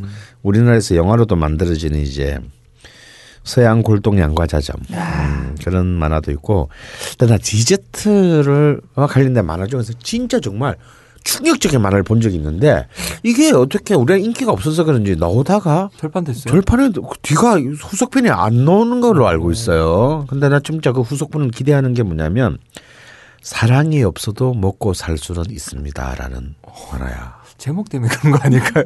이 요시나가 후미라는 여자 작가의 작품인데요. 네. 주인공도 여자예요. 그러니까 일종의 방송 작가 뭐 이런 이제 뭐 하여튼 작가야 주인공도. 근데 디저트를 너무 좋아해. 근데 이렇게 막 그렇게 외모도 그렇게 뛰어나지도 않고 막 뭐 소개팅 이런 거 받을 때 막 굉장히 며칠 전부터 살 빼야 되는데 막 이제 뭐 이런 굉장히 평범한 젊은 여성인데 이 여자의 관점에서 이제 이 다양한 디저트들이 나오는데 제목이 너무 섹시해. 실제로 말한 내용도 뭐냐면 또 이 남자랑 안 돼. 굉장히 친하게 10년 동안 또 뭐 다양한 남자들이 있을 거야. 10년 동안 친하게 지내는데 아무 사이도 아닌 사람. 그냥 동료욕이나 친구인 사람. 내가 호감을 느끼는데 저 사람은 나한테 호감을 안 느끼는 사람. 이런 수많은 짜잘한 어떤 좌절 뒤에든 그래도 나는 괜찮다. 디저트가 있으므로 과자가 있으므로 케이크 있으므로. 근데 네. 그럴 수 있어. 일본에서. 그런데 이게 상당히 넣다가 안 놓은 거가 안 끊어진 것 같아요. 그래서 이건 좀 계속 나왔으면 참 좋겠다라는 거고요. 그렇지만 마지막으로 정말 저한테 네 인생의 최고의 음식 만화는 뭐냐라고 묻다면 저는 맛 1번지라는 만화를 최고로 꼽고 싶습니다. 이거는 이제 아베 젠타라고 하는 굉장히 깊이 있는 작가의 생애 마지막 작품이었어요. 근데 이 만화가 32권인가 33권에 나왔을 때 이 작가가 사망합니다. 근데 사실 보통 사망해도 보통 대충 어떻게 끝을 내잖아요. 근데 이 작가에 대한 예의로 여기서 완결이 되지 않은 채 작품을 끝내요. 이거는 이제 그냥 일반 스시집이 아니라 전통 일본 요리점. 그렇다고 해서 뭐 비싼 가이세키 이런 요리점은 아니지만 정말 혼을 가진 어떤 그 요리사의 철없는 문화생들의 관점에서 본 정말 그 사시사철의 일본의 전통 음식에 대한 진지한 리서치인데요. 그걸 읽고 있으면 그 일본의 요리 문화 그리고 일본 요리인 문화 그리고 정말 더 나아가서는 그럼 우리의 삶이라는 게 뭘까를 이제 철학적 고찰이 굉장히 생각하게 주는 제가 읽어본 최고의 만화가 아니었나 생각해요. 저 같은 경우는 조경규 씨가 쓴 차이니스 봉봉이라는 차이니스 봉봉 클럽 그런 만화가 있는데 그거 굉장히 훌륭해요. 왜냐하면 특히 조경규 씨는 또 이 중국 요리에 또 지금 중국에 살고 계시네요. 자신이 이제 중국에 이제 애들하고 가족들하고 이렇게 가서 살면서 이제 중국의 요리점들 가서 겪어보고 본래 우리나라에 있는 이제 중국 음식점부터 읽어내기 시작했잖아요. 그러기 사람이 또 쓴 것 중에 오므라이스 잼잼인가는 만화도 있어요. 한국 작가들 중에서도 지금 많이 나오고 있죠. 특히 이제 한때 장안의 히트를 했던 웹툰 지금도 뭐 인기 있지만 네. 그 역전 야매요리. 아. 나 진짜 그거보다 뒤진 줄 알았어. 정다정 씨인가요? 네. 그리고 제가 선생님한테 이제 이거 선생님이 야 그럼 그 책 좀 빌려줘 했는데 아직도 제가 못 빌려드리고 있는 책 중에 토스야마 시게루의 먹장이라는 만화가 있어요. 푸드파이터 예. 얘기. 예, 푸드파이터 이야기인데 아, 이것도 이제 대결 구도예요. 정상적으로 맛있게 먹는 파와 이걸 다 먹기 위해서 차가운 물을 붓고 때려 넣는 파와의 뭐 그런 아, 대결 구도. 나 그런 거 싫어. 나는 영화도 호러무비 싫어해. 학대하는 거. 그렇게 아유, 막. 아니에요. 그 만화를 이렇게 접하게 되면. 난 야동도 SM 이런 거 못 보겠더라. 그래요? 난 뭐 그런 거 끔찍해. 사실은 나 요즘 야동. 그 모자이크가 좋더라. 그것도 변태야. 나 모자이크가 안 나오면 사실 별로야 이제. 또 갑자기 또 일로 가. 먹장이란 만화가 한번 보시게 되면 그 특히 식욕이 없으신 분들이나 그 뭔가 이제 좀 나른해져 있으신 분들한테는 굉장히 좋은 게 참 식욕이 돌게 하고 제가 이 만화책을 보고 한 5kg가 쪘어요. 어떻게 하면 많이 먹을 수 있나 거기에 대한 그런 절대로 보면 안 되겠다. 그런 것도 있고 그리고 어릴 때 연재했던 그 TV 만화 중에 요리왕 비룡이라는 요리왕 비룡 예. 그 만화 그 잊을 수가 없어요. 그 큰 펜을 과연 네가 저 펜을 돌릴 수 있겠니? 하 이러면서 막 용이 쫙 내려. 그 판타지 판타지 요리 만화 요리 중에는 최고죠. 중국 요리를 뭐 이것도 일본에서 다 나온 것이지만 중국 요리를 가지고 만든 그 만화도 많죠. 가장 네. 대표적인 게 중화일미. 예. 또 철냄비짱. 주로 얘들은 이제 이 웍이죠. 웍 예. 이걸로 불가 이렇게 비주얼은 그게 최고야 예. 중국 음식이. 그거 한번 돌려본 적이 있는데 생각보다 무거워요. 무거워. 예. 웍이 그 작은 웍 말고 진짜 그 중국집에 있는 그거 한번 거기에 담겨 있는 짜장을 들고 와라 그래가지고 내가 들 수 있을 것 같아서 딱 했는데 이렇게 되는 거야. 못 들겠는 거야. 근데 그 사람이 그냥 시험해 본 것 같아. 내가 이랬더니 웃더니 자기도 못 들어. 거기 양동이 가지고 거기서 이제 벗어나는. 곧 뮤지컬 배우 이종환의 노래가 나옵니다.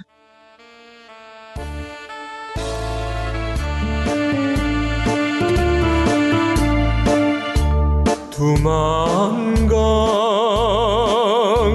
푸른 물에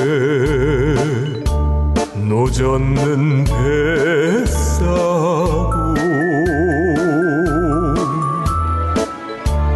흘러간 그 옛날에 내림을 싣고 떠나간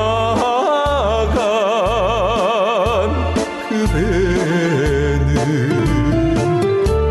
어디로 갔소. 그리운 내님이여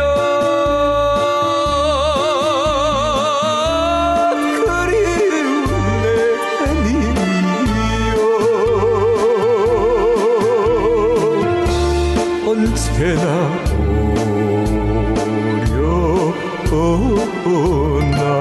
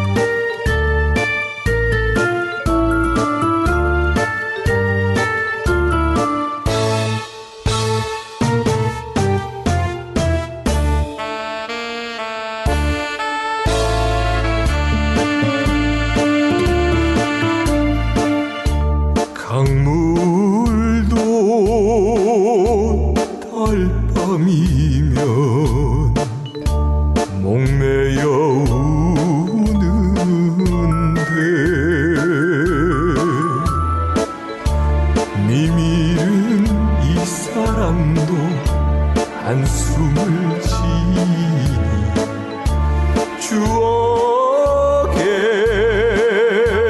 목임에 배달픈 하소연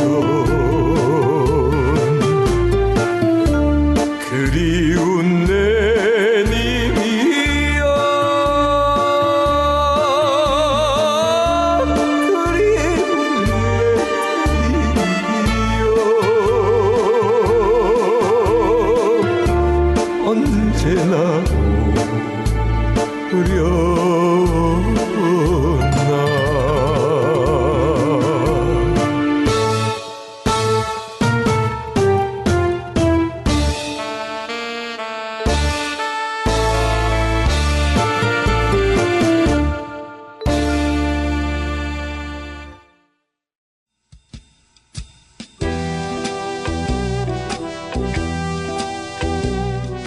딴지라디오 최초의 본격 먹방 걸신이라 불러다오.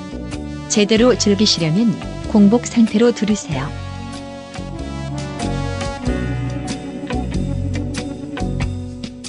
If you want a lover, I'll do anything you... 자 선생님 일단 불렀어요.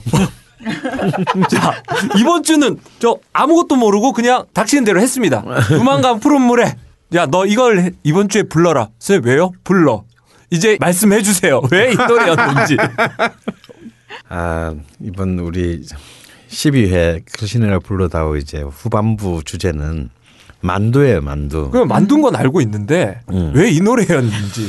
나 만두에 대한 노래를 한번 찾아도 안 보이더라고. 네. 두만강 쪽에 혹시 만두의 기원이 있거나 뭐. 아니, 그러니까 만두를 거꾸로 하니까 두만이 되잖아. 너무해요 선생님. 그냥. 야. 근데 두만강이 왜 두만강인 줄 아세요? 아니요. 이게 한자로는 콩두자에 가득 찰만자, 찰만자를 쓴다고 두만강이. 근데 이거는 한자 뜻하고는 아무 상관이 없어요. 그게 뭐 콩이 많은지 난다고 해서 두만강 콩이 가득하다는 건데. 근데 이거는 그냥 음차예요. 그냥 만주어로 투먼에서 유래된 말이래요. 투맨. 투먼. 그걸 갖다 이제 한자로 표기를 해야 되니까 그냥 이 두만이라고 썼다고 하는데 이 두자, 콩 두자를 쓰기도 하고 네. 머리 두자를 뭐 쓰기도 했다. 뭐 이제 이런 얘기가 있어요. 근데 머리가 가득 차다. 근데 만두라는 말 자체가 네. 이 만자가 사실은 세 가지 한자를 쓴답니다. 지금 우리가 이제 만두할 때 쓰는 만자는 만두만자예요.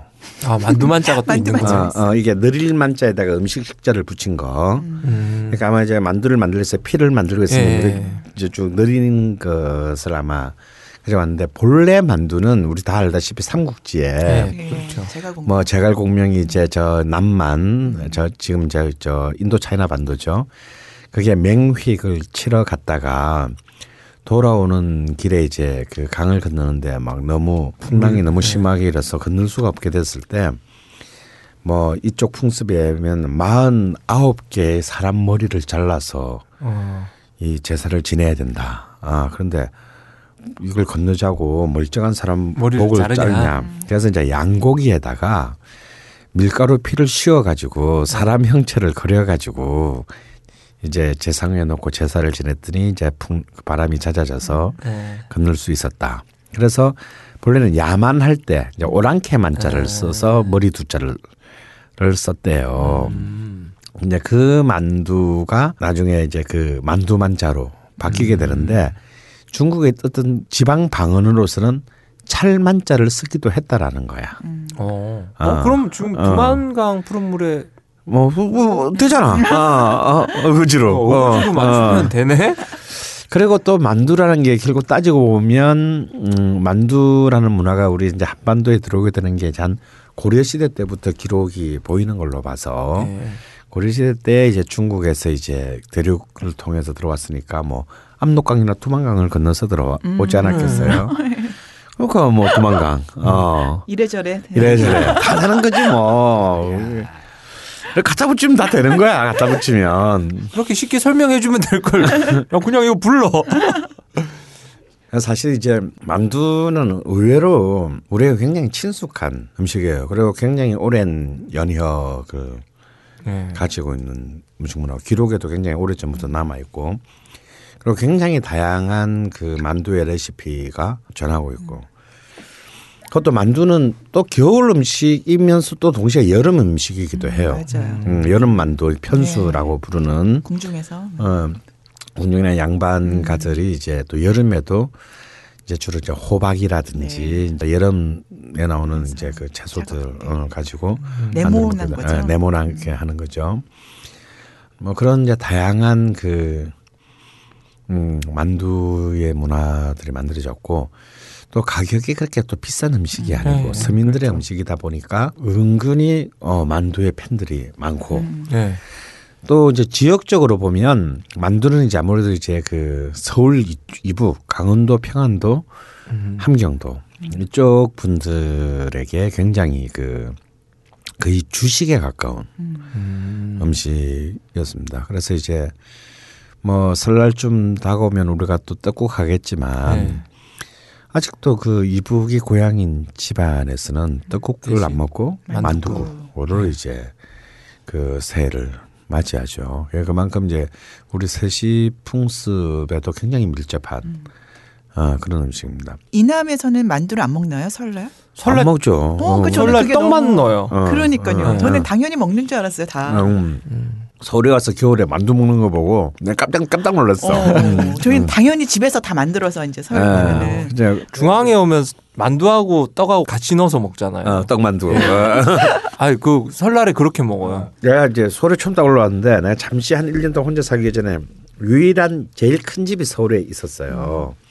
우린 다 나머지 이제 어른들은 다 부산 인근에 있는데 겨울 되니까 막 만두를 막 빚더라고. 큰어머니가. 만두를 왜 빚어요? 그랬더니 너희들은 안 해먹나? 우리는 다 해먹는다. 겨울 되면. 그러니까 이분들도 다 경상도 분인데 그러니까. 서울에서 사신 지 오래되니까 주위에서 하니까 그러니까. 이제 그 만들었는데 그건 또 너무 맛있는 거야. 이 집에서 고기 들어가 있잖아.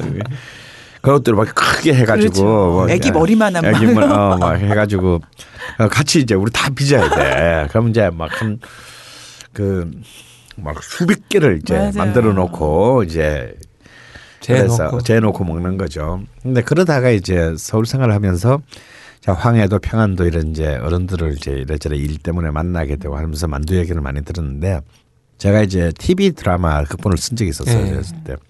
그때 그 프로덕션의 대표가 황해도 출신 분이셨어요. 굉장히 진짜 정말 제가 이때까지 본 사람 중에 최고의 한량이야. KBS 제1기 공채 PD.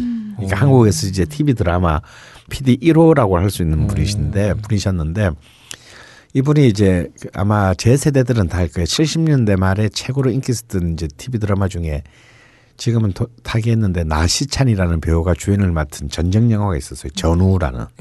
그때 이제 70대 초반에 미국 미드 중에 컴뱃, 그러니까 전투라는 그 미드가 있었거든요. 아마 70대 초반에 그 TV를 본 사람이면 최고 시청률 1위가 그거야. 주말 되면 딱 그거 보느라고 사람들이 다 그 TV 앞에 앉았었는데, 그 전투를 이제 좀 벤치마킹해서 만든 게 전우라는 이제 드라마를 연출하셨던 분이에요. 근데 이제 90년대 초에 이제 제가 이분과 만났을 때는 이분은 이제 그 이제 KBS도 이제 은퇴하시고 이제 나이가 굉장히 많으셨는데,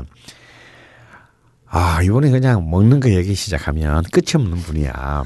그리고 이제 막 집안도 너무 좋고.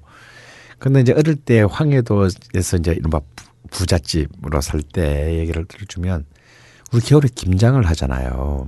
김장을 하던 때 그와 김장 하듯이 만두를 한대요. 오. 어마어마하게 한대요.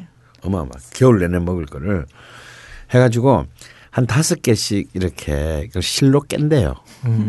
깨가지고 그걸 처마에다 다 이렇게 홍시 말리듯이 막 처마, 광 이런데 막 주렁주렁 매달아 놓는데, 근데 겨울이 춥잖아. 그게 북쪽이니까. 그럼 이제 눈도 맞고 이제 서리도 맞고 이제 이러면서 자연 속에서 숙성이 되는 거야. 그러면 외부에서 사랑에 이제 손님이 찾아오시거나 이러면은 그냥 부엌에 이제 큰 솥에 이제 저기를 이제 그 양지 장국 다시를 늘 솥에 이렇게 하나도 끓여놓고 그걸 퍼가지고 야 저기 한 두어 그릇이 떼와라. 그러면 이제 두 그릇 떼면 그 고들을 이렇게 퐁당 해가지고 딱 해가지고 꿈이 조금 얹어서 이제 손님들한테 사랑의 손님들한테 대접을 했다는 거예요. 그러니까 이제 이 만두라는 문화는 제 종환이나 나처럼 저 부산 울산 출신들한테 우리한테 만두라는 거는 분식집이나 저기 중국집 아니면 이제 포장된 냉동만두 이런 거 말고는 사실은 익숙치가 않은데 그분들한테는 이제 그게 이제 정말 소울푸드에 가까운 정말 겨울에는 뗄래야 뗄 수 없는 그런 음식으로서 이제 만두가 자리매김하고 있었다.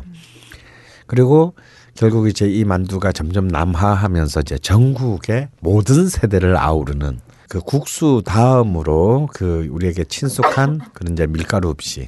그리고 이제 최고의 그 전성기를 구가하는데 사실 이 만두가 한 지난 90년대쯤 80년대 말에서 한 90년대쯤에 좀 후퇴했어요.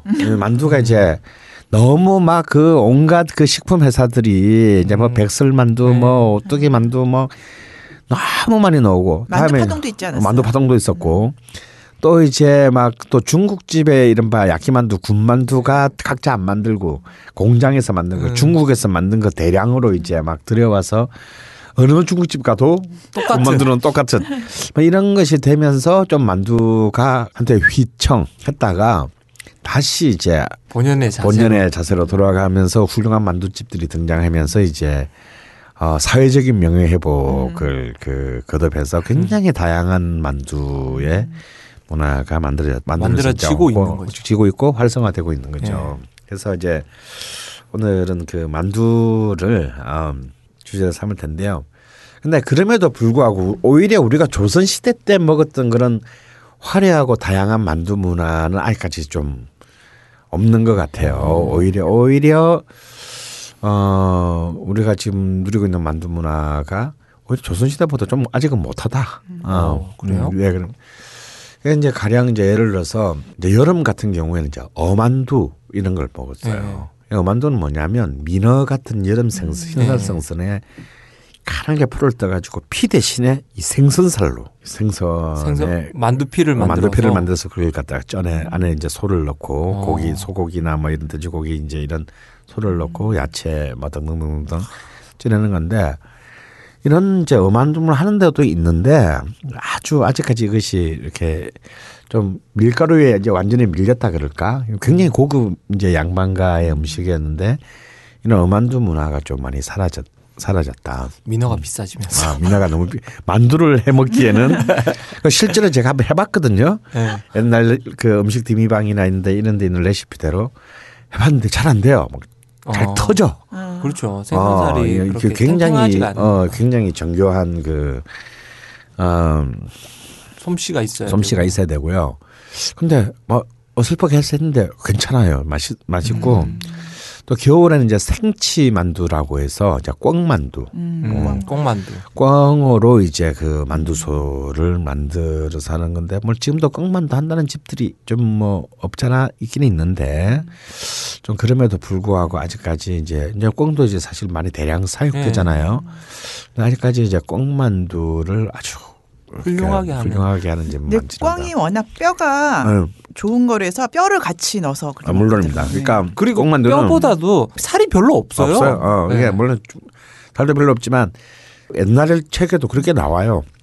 꿩만두, 생치만두는 살과 뼈까지를 아주 다져서 잘게 다져서 이렇게 이걸 같이 섞어서 하는 것이 최고다. 그런 게 그 당시에도. 이미 뭐 200~300년 전에 레시피에도 그 나오죠. 근데 이제 이 만두라는 말은 정작 중국에서는 우리가 생각하는 다르죠. 전혀 다른 뜻으로 쓴다라는 거는 이제 뭐 많은 만두광들은 알고 계실 거예요. 어떤 뜻으로 쓰죠? 중국에서는 우리가 생각하는 만두 안에 피가 있고 소가 있는 거는 교자라고 해요. 교자. 우리 뭐 명동 교자 할 때 교자라고 하고 또 이제 포자라고 표현하기도 하죠. 그런데 이제 만두는 그냥 안에 소가 없는 거. 우리 지금 찐빵 같은 거. 그러니까 그 밀가루 그 자체를 발효돼서 숙성시켜서 발효시켜서 이렇게 부풀어 오르게 만든 일종의 우리 지금 찐빵 같은 거 그러니까 안에 속 없는 찐빵 무슨 야채 잡채 빵에 잘라가지고 이렇게 넣어 먹는 그 빵을 얘기하시는 거예요. 그렇죠. 예. 그러니까 우리 호빵 있잖아요 겨울에 예. 팥 없는 거. 그러니까 그거 안에서 팥이나 이제 그 야채 사라다가 없다 생각하시면 그러니까 이제 그게 주식인 거죠. 그게 만두고 우리가 이제 만두라고 부르는 것은 이제 교자다. 그래서 이제 교자도 가장 대표적인 교자는 이제 수교자. 그러니까 물만두. 물만두. 그게 찐 것은 우리가 찐만두라고 부르는 건 증교자. 그다음에 이제 우리가 군만두라고 부르는 것은 이제 전교자. 우리 전부실 때 전. 네. 전교자. 뭐 이런 식으로 이제 그 또 조리하는 되고. 방식에 따라서 분류가 되는데 이제 우리가 이제 야끼만두라고 부르는 게 바로 군만두인 네. 거잖아요. 근데 이거는 이제 좀 국적 불명의 일본식 표현인 거죠. 그래서 굉장히 또 이거는 만두라는 그 자체가 뭐 어떤 하나의 상품이 되기 전에 집안에서 마치 김장김치가 집집마다 맛이 다르듯이 다 만들어 먹었던 것이기 때문에 굉장히 또 집마다의 다양한 개성을 지닌 맛이 될 수밖에 없고 그게 또 만두다. 김치가 다 다르듯이. 김치가 다 다르듯이.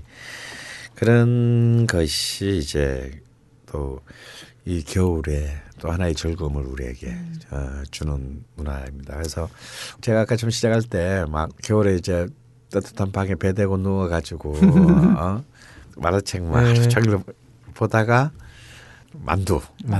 호빵. 참 제가 호빵 하니까 생각나는 것이 제가 초등학교 4학년 때가 4학년 때 처음으로 이제 삼립 호빵이 나왔어요. 그리고 이제 동네 그 가게에 그 찜통이 이제 됐었는데 그때 이제 사실 넘사벽이었어. 그 당시에 이제 그냥 일반 가난한 집 애가 사 먹기에는 비쌌나요? 그렇게 싼 게 아니었어요, 그게. 그래서 막 그냥 그 겨울에 그 호빵 하나 얻어 먹을 거라고 온갖 엄마들이 다 아양 떨고 막 지랄 발광을 해야 이제.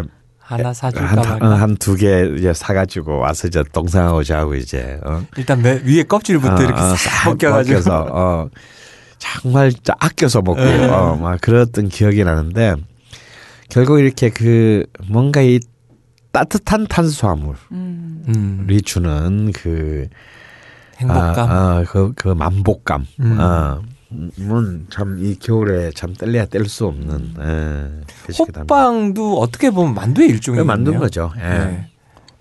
그게 만두인 거죠. 그러니까 그걸 보면 다 먹고 얘기해 주세요. 지금 귤 드시고 계십니다. 갑자기 만두 먹고 싶어서. 그 최서영 선생님은 저희보다는 위쪽 사시는 사람이셨잖아요. 네. 그러면 저희보다 만두에 대한 기억들이 굉장히 많을 텐데요. 저희는 설 전에는 막 큰 다라에다가 엄마가 이제 해가지고 온 가족이 다 모여서 그걸 뒤져야 되는 거예요. 그러면은 그걸 하면서 왜 이걸 할까? 왜 이렇게 힘들게 먹을까? 그냥 사다 먹으면 되지. 그러니까 그 특히 만두피 같은 거예요. 이해가 안 가는. 옛날에 만두피도 다 만두피까지 밀어서. 다 밀어서. 그래서 밥공기 같은 거를 이렇게 찍어서. 그렇죠. 홍두깨로 이렇게 밀어가지고 그렇게 하는 거였는데 저는 정말 이해가 안 갔어요. 그게 뭐가 다를까? 그냥 사서 그냥 만들어. 그런데 엄마가 그러시니 아니 그 미끄덩한 거 어떻게 먹냐고 하는. 그거 있잖아요. 만두피가 미끄덩하잖아요. 그래서 미끄덩한 게 맛있는데. 아니에요. 농담입니다.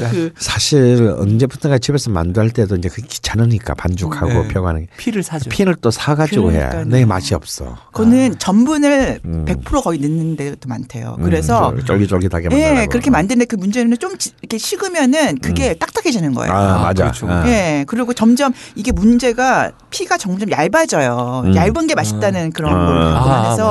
저희 어릴 때도 뭐 그런 기억 안 나세요? 뭐 얇은 게 얇을수록 맛있어요. 뭐 살로만 만두 뭐 이런 거. 맞아요. 네, 그런 거에서 그 잘못된 것 같아요. 그러면 그때 만들던 만두는 김치 만두에 그렇죠. 주로 김치 만두 있고 또 고기 만두도 있고 따로따로. 고기 만두에는 소를 뭐 어떤 걸 두부, 돼지고기하고 두부, 두부하고 뭐 숙주, 뭐 부추. 이런 거.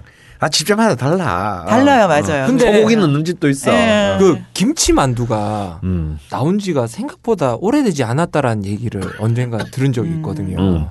그게 김장 김치는 따로 하는 거고 만두는 또 고기 만두로 따로 하는 거고 이걸 두 개를 섞는다라는 게 콜라보를 했다라는 게 얼마 안 된다라는 얘기를 들었다고. 사실 뭐 김치만두가 언제부터 했냐 그건 알 수는 없지만 사실 가난한 집에서 고기 만두를 하기는 쉽지 않았을 거예요. 네, 그렇죠. 몇십 3, 40년 전만 해도 제 기억에도 우리 큰 집도 그렇게 70년대 그렇게 유복하진 않았는데 부잣집이 아니고 네. 가난한 집에 속했는데 돼지고기 안 넣고 할 때 많았어요.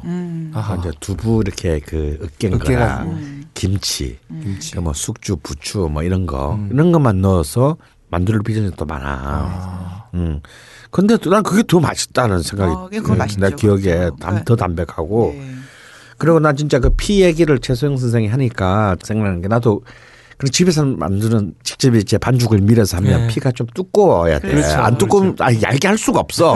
왜냐하면 만두가 너무 크기 때문에. 뚫어져요. 두껍게 해도 뚫어져.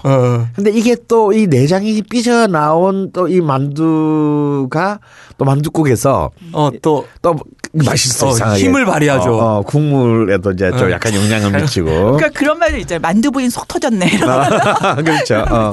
그런 식으로 가실 겁니까? 그냥 나온 말이 아닌 것 같아요. 그냥 나온 말이 아니에요. 이게 또 하나 정도는 또 터져줘야 아 이게 또 뭔가 그 구간에서의 이제 그 온갖 국물의 운명을 좌우하는 그래서 사실 이제 양반집 같은 데서는 그렇다면 큰일 나겠지만 네. 또 이렇게 우리 같은 프롤레타리아 가문에서는 또 이런 질퍽한 맛 그런 것이 또 터진 만두가 그 며칠 전인가요? 저 선생님하고 만두집을 먹으러 간 적이 있는데 아 그 만두가 너무 괜찮아가지고 그 테이크아웃을 했어요. 그 테이크아웃을 해서 얼어 있는 걸 이제 집에 사가지고 와서 와이프가 만두를 좋아하니까 그 김치 냉장고에 한 이틀을 묵혀놨다가 얘가 그 해 먹으려고 딱 꺼냈는데. 그 얼어있던 만두들이 한쪽으로 다 썰려가지고 만두피들이 다 벗겨져 있더래요.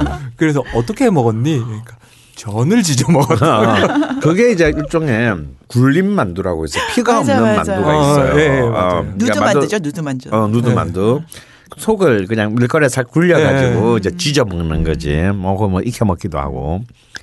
그게 또 굴림 만두 뭐 이런 게 굴림 만두는 뭐. 북촌 손만두라는 브랜드에서 지금도 하고 있어요. 맛은 없어요. 네. 우리 동네 없어졌어. 김치 만두가 가장 중요한 게 김치 맛이잖아요. 네. 김치 맛이 그런데 그게 적당하게 크기로 해가지고 그게 아삭아삭해가지고 이렇게 막 사근사근 씹혀야 되는데 이게 그 너무 냉동 만두 그런 거 있잖아요. 파는 만두 문제가 뭐냐면은. 그게 물이 생기면은 이거는 그 상품성이 떨어지잖아요. 오래 그걸 못하니까 그거를 이렇게 막 기계로 막 이렇게 김치를 뭉개지게 막 이렇게 하면서 이동 시간에 더 이렇게 김치를 견디게 네, 불러지게 하기 위해서 그렇게 하는데 그게 보통 김치 맛하고 시간에 따라서 이제 이게 없으니까 이제 계속 물이 나오질 않으니까 그러니까 이제 먹을 수가 없는 거죠. 그게. 김치 맛만두라는 얘기군요. 그렇죠. 그래서 그러니까 즉석에서 그 자리에 소를 만들고 만두를 빚어서 즉석에서 만들어지는 김치 만두가 맛있는 거죠. 아, 맞아요, 맞아요. 네. 솔직히 배추가 주는 그 단맛 있잖아요. 그리고 이제 배추가 이제 숙성이 돼서 이제 김치가 돼서 이제 단맛과 그 짠맛과 그 시큼한 맛을 이제 다 같이 이렇게 아우러 가지고 나오는 게 김치 만두인데. 그러니까 그게. 냉동 만두로는 김치 만두가. 네. 성공한 적이 진짜 없는 것 같아요. 없어요. 네. 근데 사실 냉동 만두는 저는 웬만하면은 저도 정말 뭐 밀가루로 만든 음식은 뭐 우리 최선생과 더불어서 뭐든 다 좋아하고 특히 저도 만두라고 하면 뭐 그냥 두 눈 감고 그냥 정신을 못 차리고 먹는 사람인데도 냉동 만두는 이상하게 한 개 정도 집어 먹으면. 네, 손이 전혀 만두 이거 그냥 식물 만두다. 그렇죠. 그러니까 다 기계로 하잖아요. 김치를 버무리고 거기서 자르고 이런 게 다 기계니까. 난 그러니까 특히 냉동 만두는 김치 만두 절대 안 사 먹어. 네. 그나마 내가 사 먹는 만두는 뭐냐면 이제 이 네모난 만두 이렇게 그 춘건 같이 생긴 백설 만두만 난 사 먹는데. 잡채 만두. 그렇죠. 그래서 냉동 만두는 만두국을 끓이거나. 그다음에 찜 찌거나 물만두를 만들면 먹을 수가 없어. 유일하게 기름의 힘으로 그러니까 군만두를 했을 때 그때만 난 좀 간신히 먹을 수 있다라고 생각하기 때문에 이건 좀 그렇지. 만두라고 보기에는 좀 어렵다. 백설만두 그것도 이제 다 구워가지고 먹으면 일단 안에 있는 게 냉동하고 상관없는 그 당면이 들어가 있기 때문에 괜찮더라고요. 그러니까 고기만두도 고기 맛에 따라 이제 완전 달라지는 질이. 예, 그런데 질 떨어지는 고기를 쓰면은 아무리 뭐 후추, 마늘, 부추 뭐 이런 거 들어도 그리고 MSG. 그러니까 근데 그 고기의 비린내를 잡을 수가 없는 거죠. 아무리 그렇게 해도. 네. 그러니까. 그리고 어떤 부위를 쓰는지 알 수가 없는 거죠. 그렇죠. 돼지 고기라고만 돼 있지. 돼지에 과연 어떤 부위일까? 어떤 돼지일까? 그러니까 어떤 돼지일까 생각 못 해봤는데. 그러니까 이 만두라는 게 다 다져서 넣은 거잖아요. 네. 원로의 원재료의 질을 완벽하게 속일 수 있는 음식이 되는 거죠. 그러니까. 아, 그렇죠. 다 이제 으깨가지고 이제 형체를 알 수가 없으니까. 그렇죠. 중국에 이제 딤섬 같은 거 중에 돼지고기를 진짜 네모 깍둑썰기로 이렇게 썰어가지고 안에 딱 들어있는 그런 만두도 있잖아요. 그런 거는 고기의 신선도와 그 안에 그 고기를 어떻게 그렇죠. 졸였는지에 대해서 그 만두에. 저는 딤섬은 야, 광동 문화권 음식 문화의 최고봉이라고 생각합니다. 진짜 만두를 그러니까 교자 문화를 가장 최고로 끌어올리는 예술의 경지로 끌어올리는 것이 딤섬이죠. 이것들 보면 그 제가 홍콩 가면은 딤섬을 자주 먹는데 딤섬을 막 시키다가 보면 모르니까 그냥 아무거나 찍잖아요. 막 찍어서 시키면 그래서 막 몰래 열어봐야 돼. 그러다 욕측상에 먹고 막 그러니까 딱 오는 거 중에 막 장미 모양으로 이렇게 막 이렇게 그걸 만들어가지고 그다음에 토끼가 3마리 들어있고 그런 것들도 있어요. 저는 심지어요 상어 지느러미 그 딤섬도 먹어봤어요. 아, 상어 지느러미에 들어가 있어 안에. 아, 그런 건 비싸겠다. 그럼 비싸지. 그러니까 그 뭐 가장 다양한 재료들을 그 밀가루 안에 감싸는 거잖아. 그러니까 이제 이거는 뭐 사실상 무궁무진한 아무거나 넣어도 돼. 저는 근데 딤섬에서는 역시 저는 제일 좋은 건 싱싱한 새우를 대선하교 라는 딤섬이 그냥 딤섬에서 가장 보편적이면서 맛있는데 정말 좀 안타까운 게 우리나라의 중국 음식점이 수없이 많고 많이 들어왔는데 정말 제대로 된 딤섬집이 사실 없다라는 게 저는 정말 그 참 아쉬운 선생님도 아시겠지만 제대로 된 딤섬집이 견딜 수가 없는 구조가 돼버렸어요. 네, 몇 개가 있었었는데. 그렇죠. 네, 사실 저는 아주 한 10여 년 전에 압구정동에 이제 리포 홍콩이라는 딤섬 전문집이 아마 제가 알기로는 처음 생긴 건데 정말 괜찮았거든요. 근데 갈 때마다 손님이 없었어요. 그거 굉장히 럭셔리하게 해놓고 뭐 인테리어도 신경을 많이 쓰는데 먹으면서 야, 이 집 곧 문 닫으면 어떡하지? 이런 불안감을 가지고 먹었어요.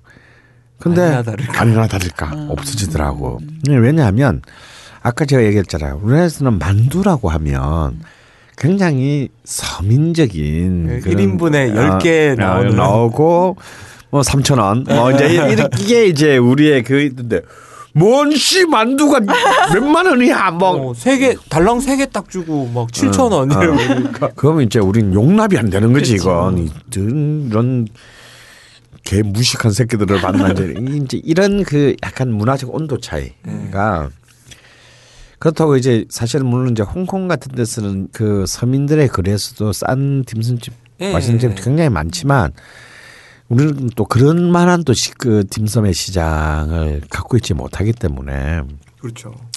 그런 나라들 그러니까 자꾸 이제 한국에서는 딤섬이 이제 고급 중국 요리로 분류되는데 또 우리는 고급 중국 요리를 하면 뭐 고기나 뭐 상어 지느러미나 이런 게 들어가야 고급 요리인데 뭐 만두를 뭘 이렇게 비싼 돈을 주고 먹어. 이제 이래 되면서 이제 이런 좀 뭔가 수요와 공급 사이에 어떤 불균형이 발생할 수밖에 없고 그래서 딤섬이 한국에서는 토착화 되기 좀 어려운 환경이 됐다는 거죠. 그러니까 그만큼 어떤 또 다른 관점에서 보면 토착만두의 터세가 굉장히 또 센 곳이기 때문에 정작 딴 다른 만두 문화가 들어와서 버텨내기는 어렵다. 그리고 그것도 있어. 그 10개에 3,000원짜리 만두랑 그 우리가 먹어봤던 그 딤섬이랑 살짝 별반 차이가 없어. 어떻게 보면 10개에 3,000원짜리가 맛있게 느껴질 수가 있는. 아, 맞아요. 그만큼 뛰어난 만두집들이 많고 사실 중국에도 이렇게 좀 이렇게 대중적인 만두집들하고 비교를 해보면 아무리 파리 안쪽으로 둔다 하더라도 한국의 만두집보다, 그래서 뭐 북경에 원래는 텐진 출신이지만 북경 이제 그 천안문 앞에 가면 구부리라는 유명한 만두집이 있어요. 포자집이죠. 그런데 그건 진짜 청나라 말기 때에 우리나라의 청일전쟁 때 우리나라도 왔던 이제 원세계가 이제 그 텐진에 이제 쉽게 말하면 신병훈련소가 있었던 거야. 그 동네에서 만두를 만들어 파는 놈이 기가 막히게 만두를 팔아서 걔를 텐진에 있는 애를 데리고 구부리라는 애를 데리고 천안문 앞에 황제가 있는 이제 자금성 앞으로 가서 만두를 만들기 위해서 먹였는데 서태호가 먹고 뻑뻑하는 바람에 이제 이게 아주 굉장히 유명한 만두집이 된 집이 지금도 이제 하고 천안문 앞에 있는 구부리라는 이제 만두집이에요. 그래서 난 또 그것도 얘기를 또 듣고 저기는 안 가볼 수가 없다. 갔거든. 별로야. 우리나라 청주에 있는 만두집의 만두보다 훨씬 못해. 시장 만두? 그런 것 같아.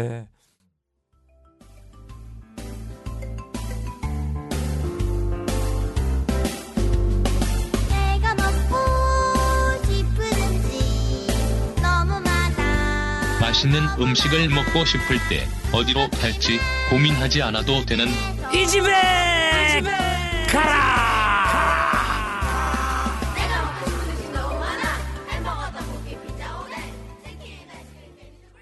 그럼 만두의 이야기 이렇게 했는데 만두도 이 집에 가라 있습니까? 아, 그럼요. 수백 군데가 있죠. 그러니까 사실 생각보다 전국에 만두강들이 많고 또 만두가 종류가 많다 보니까 또 이 만두를 잘한다고 해서 저 만두를 잘하는 게 아니야.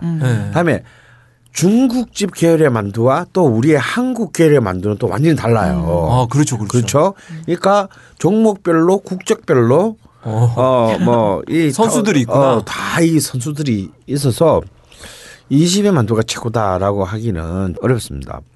그럼 일단 기본적으로 우리의 이제 좀 뭐랄까 이런 표현은 이상하지만 좀 이북식 전통 만두에 가까운 쪽을 한번 파헤쳐보죠.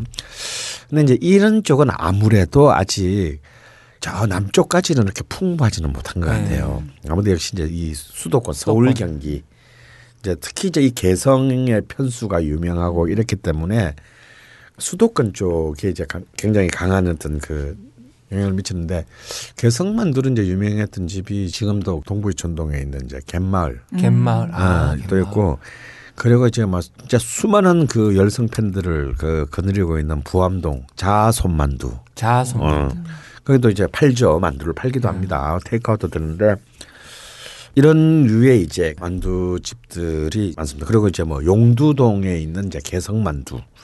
이런 집들도 뭐 굉장히 오랫동안 이름을 떨쳐면서 많은 이제 팬들 갖고 있죠. 그런데 너무 오랫동안 이제 하다 보니까 이제 뭐 맛이 같다, 뭐 옛날 맛이 안 난다, 뭐 이런 이제 이런 또 불만 스킨은 오지만 그런 얘기가 나온다는 것 자체가 그만큼 팬들을 많이 거느리고 있고 그리고 또 이제 막 그 성북동 집 또 이 집도 이제 만두로서는 뭐 거의 이제 최고라고 할 수 있죠.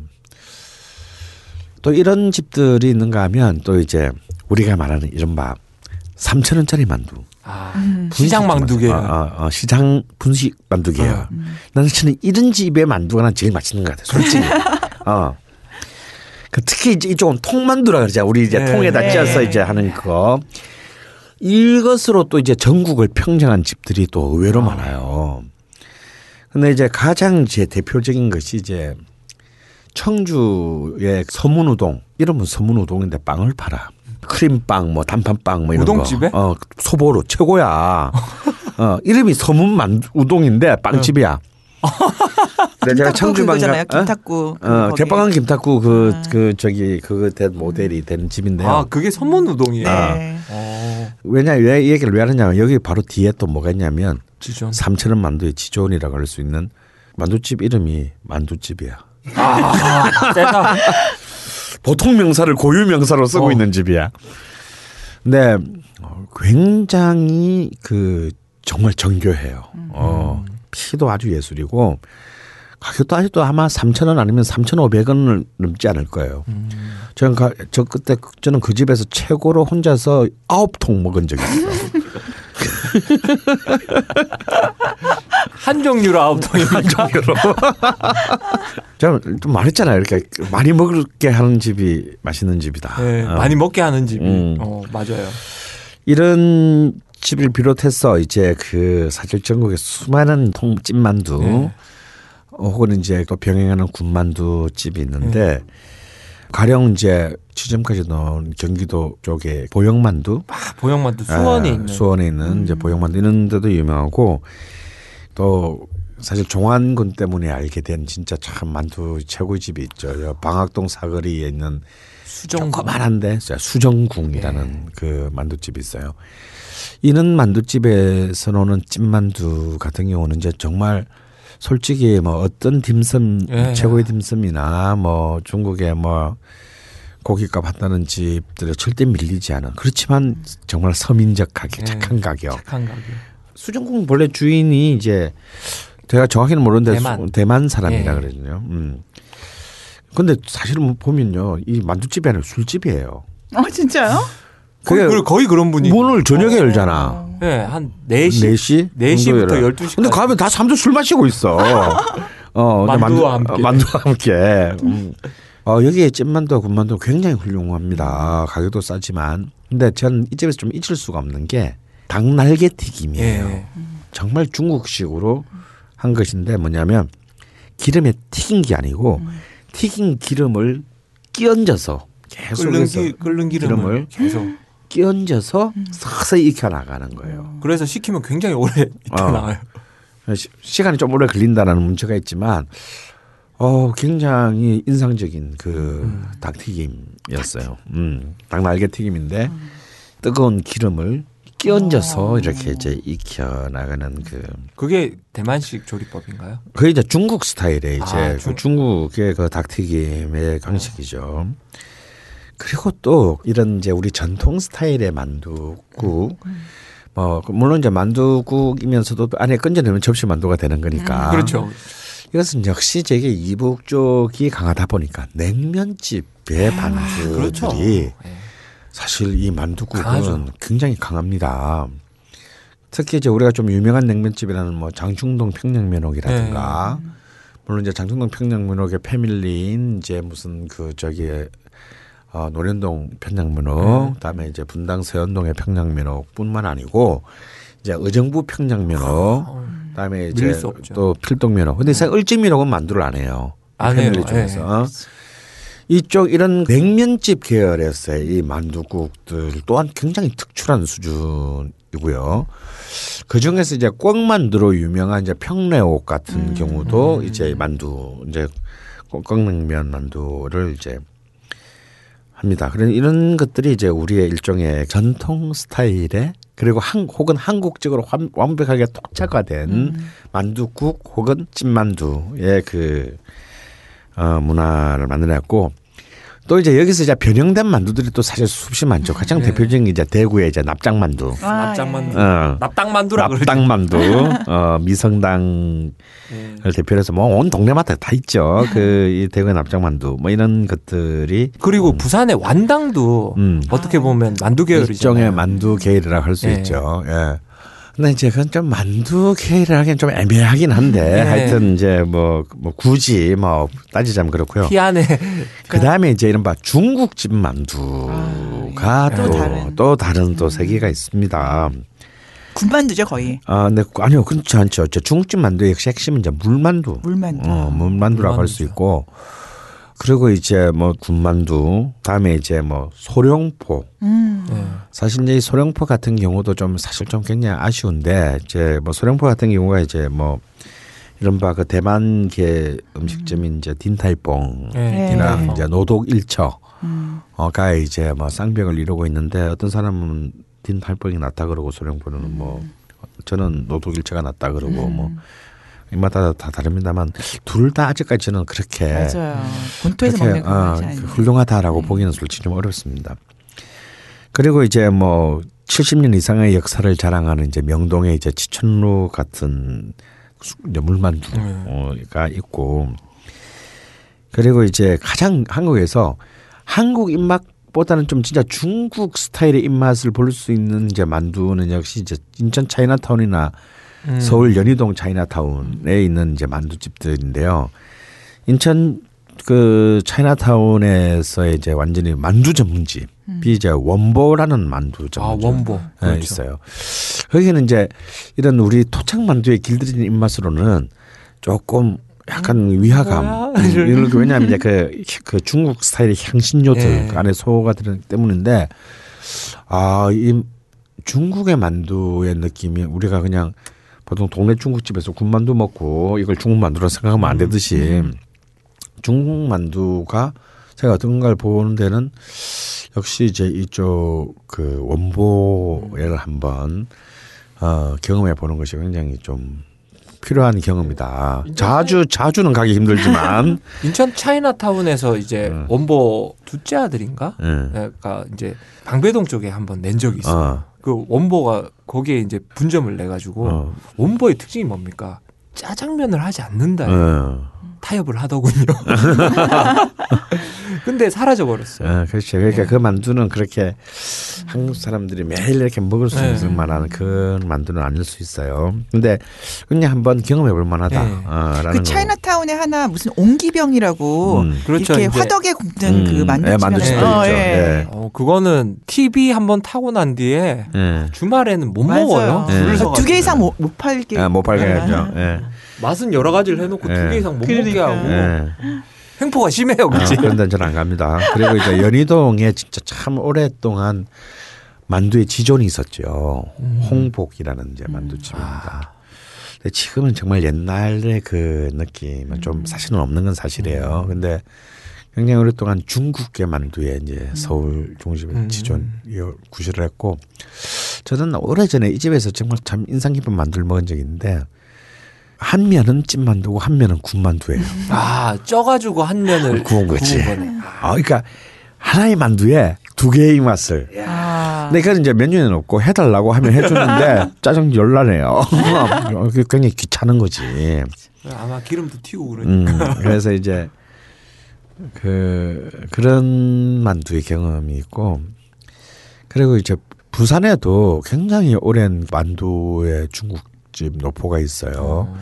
그 광복동 딱 그 한가운데 있는 사해방이라든지 네, 그리고 이제 그 초량동 바로 이제 부산역 건너편에 있는 이제 홍성방 이제 이런 만두집들은 이제 굉장히 전통과 역사를 자랑하는 이쪽은 이제 역시 이제 물만두와 군만두가 이제 중심이 되는 집이라고 할 수 있습니다. 그리고 이제 중국계 만두인데 굉장히 독특하게 한국적인 요소도 가미되면서 국제도시인 이태원에서 굉장히 그렇죠. 많은 사람들의 또 약간 베트남 음식점 같은 느낌이 드는 이제 자니 덤블링 같은 이제 자니 덤블링 같은 그 만두집이 있습니다. 근데 크기 만두도 굉장히 훌륭합니다. 근데 이상한 게 자니 덤블링이 그 성남의 그 분당 쪽에 한번 지점을 낸 적이 있어요.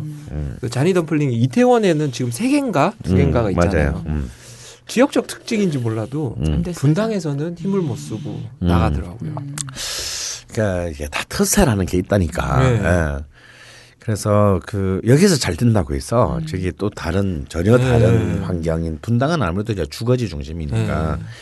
근데서 이제 대기는 힘들 수 있죠.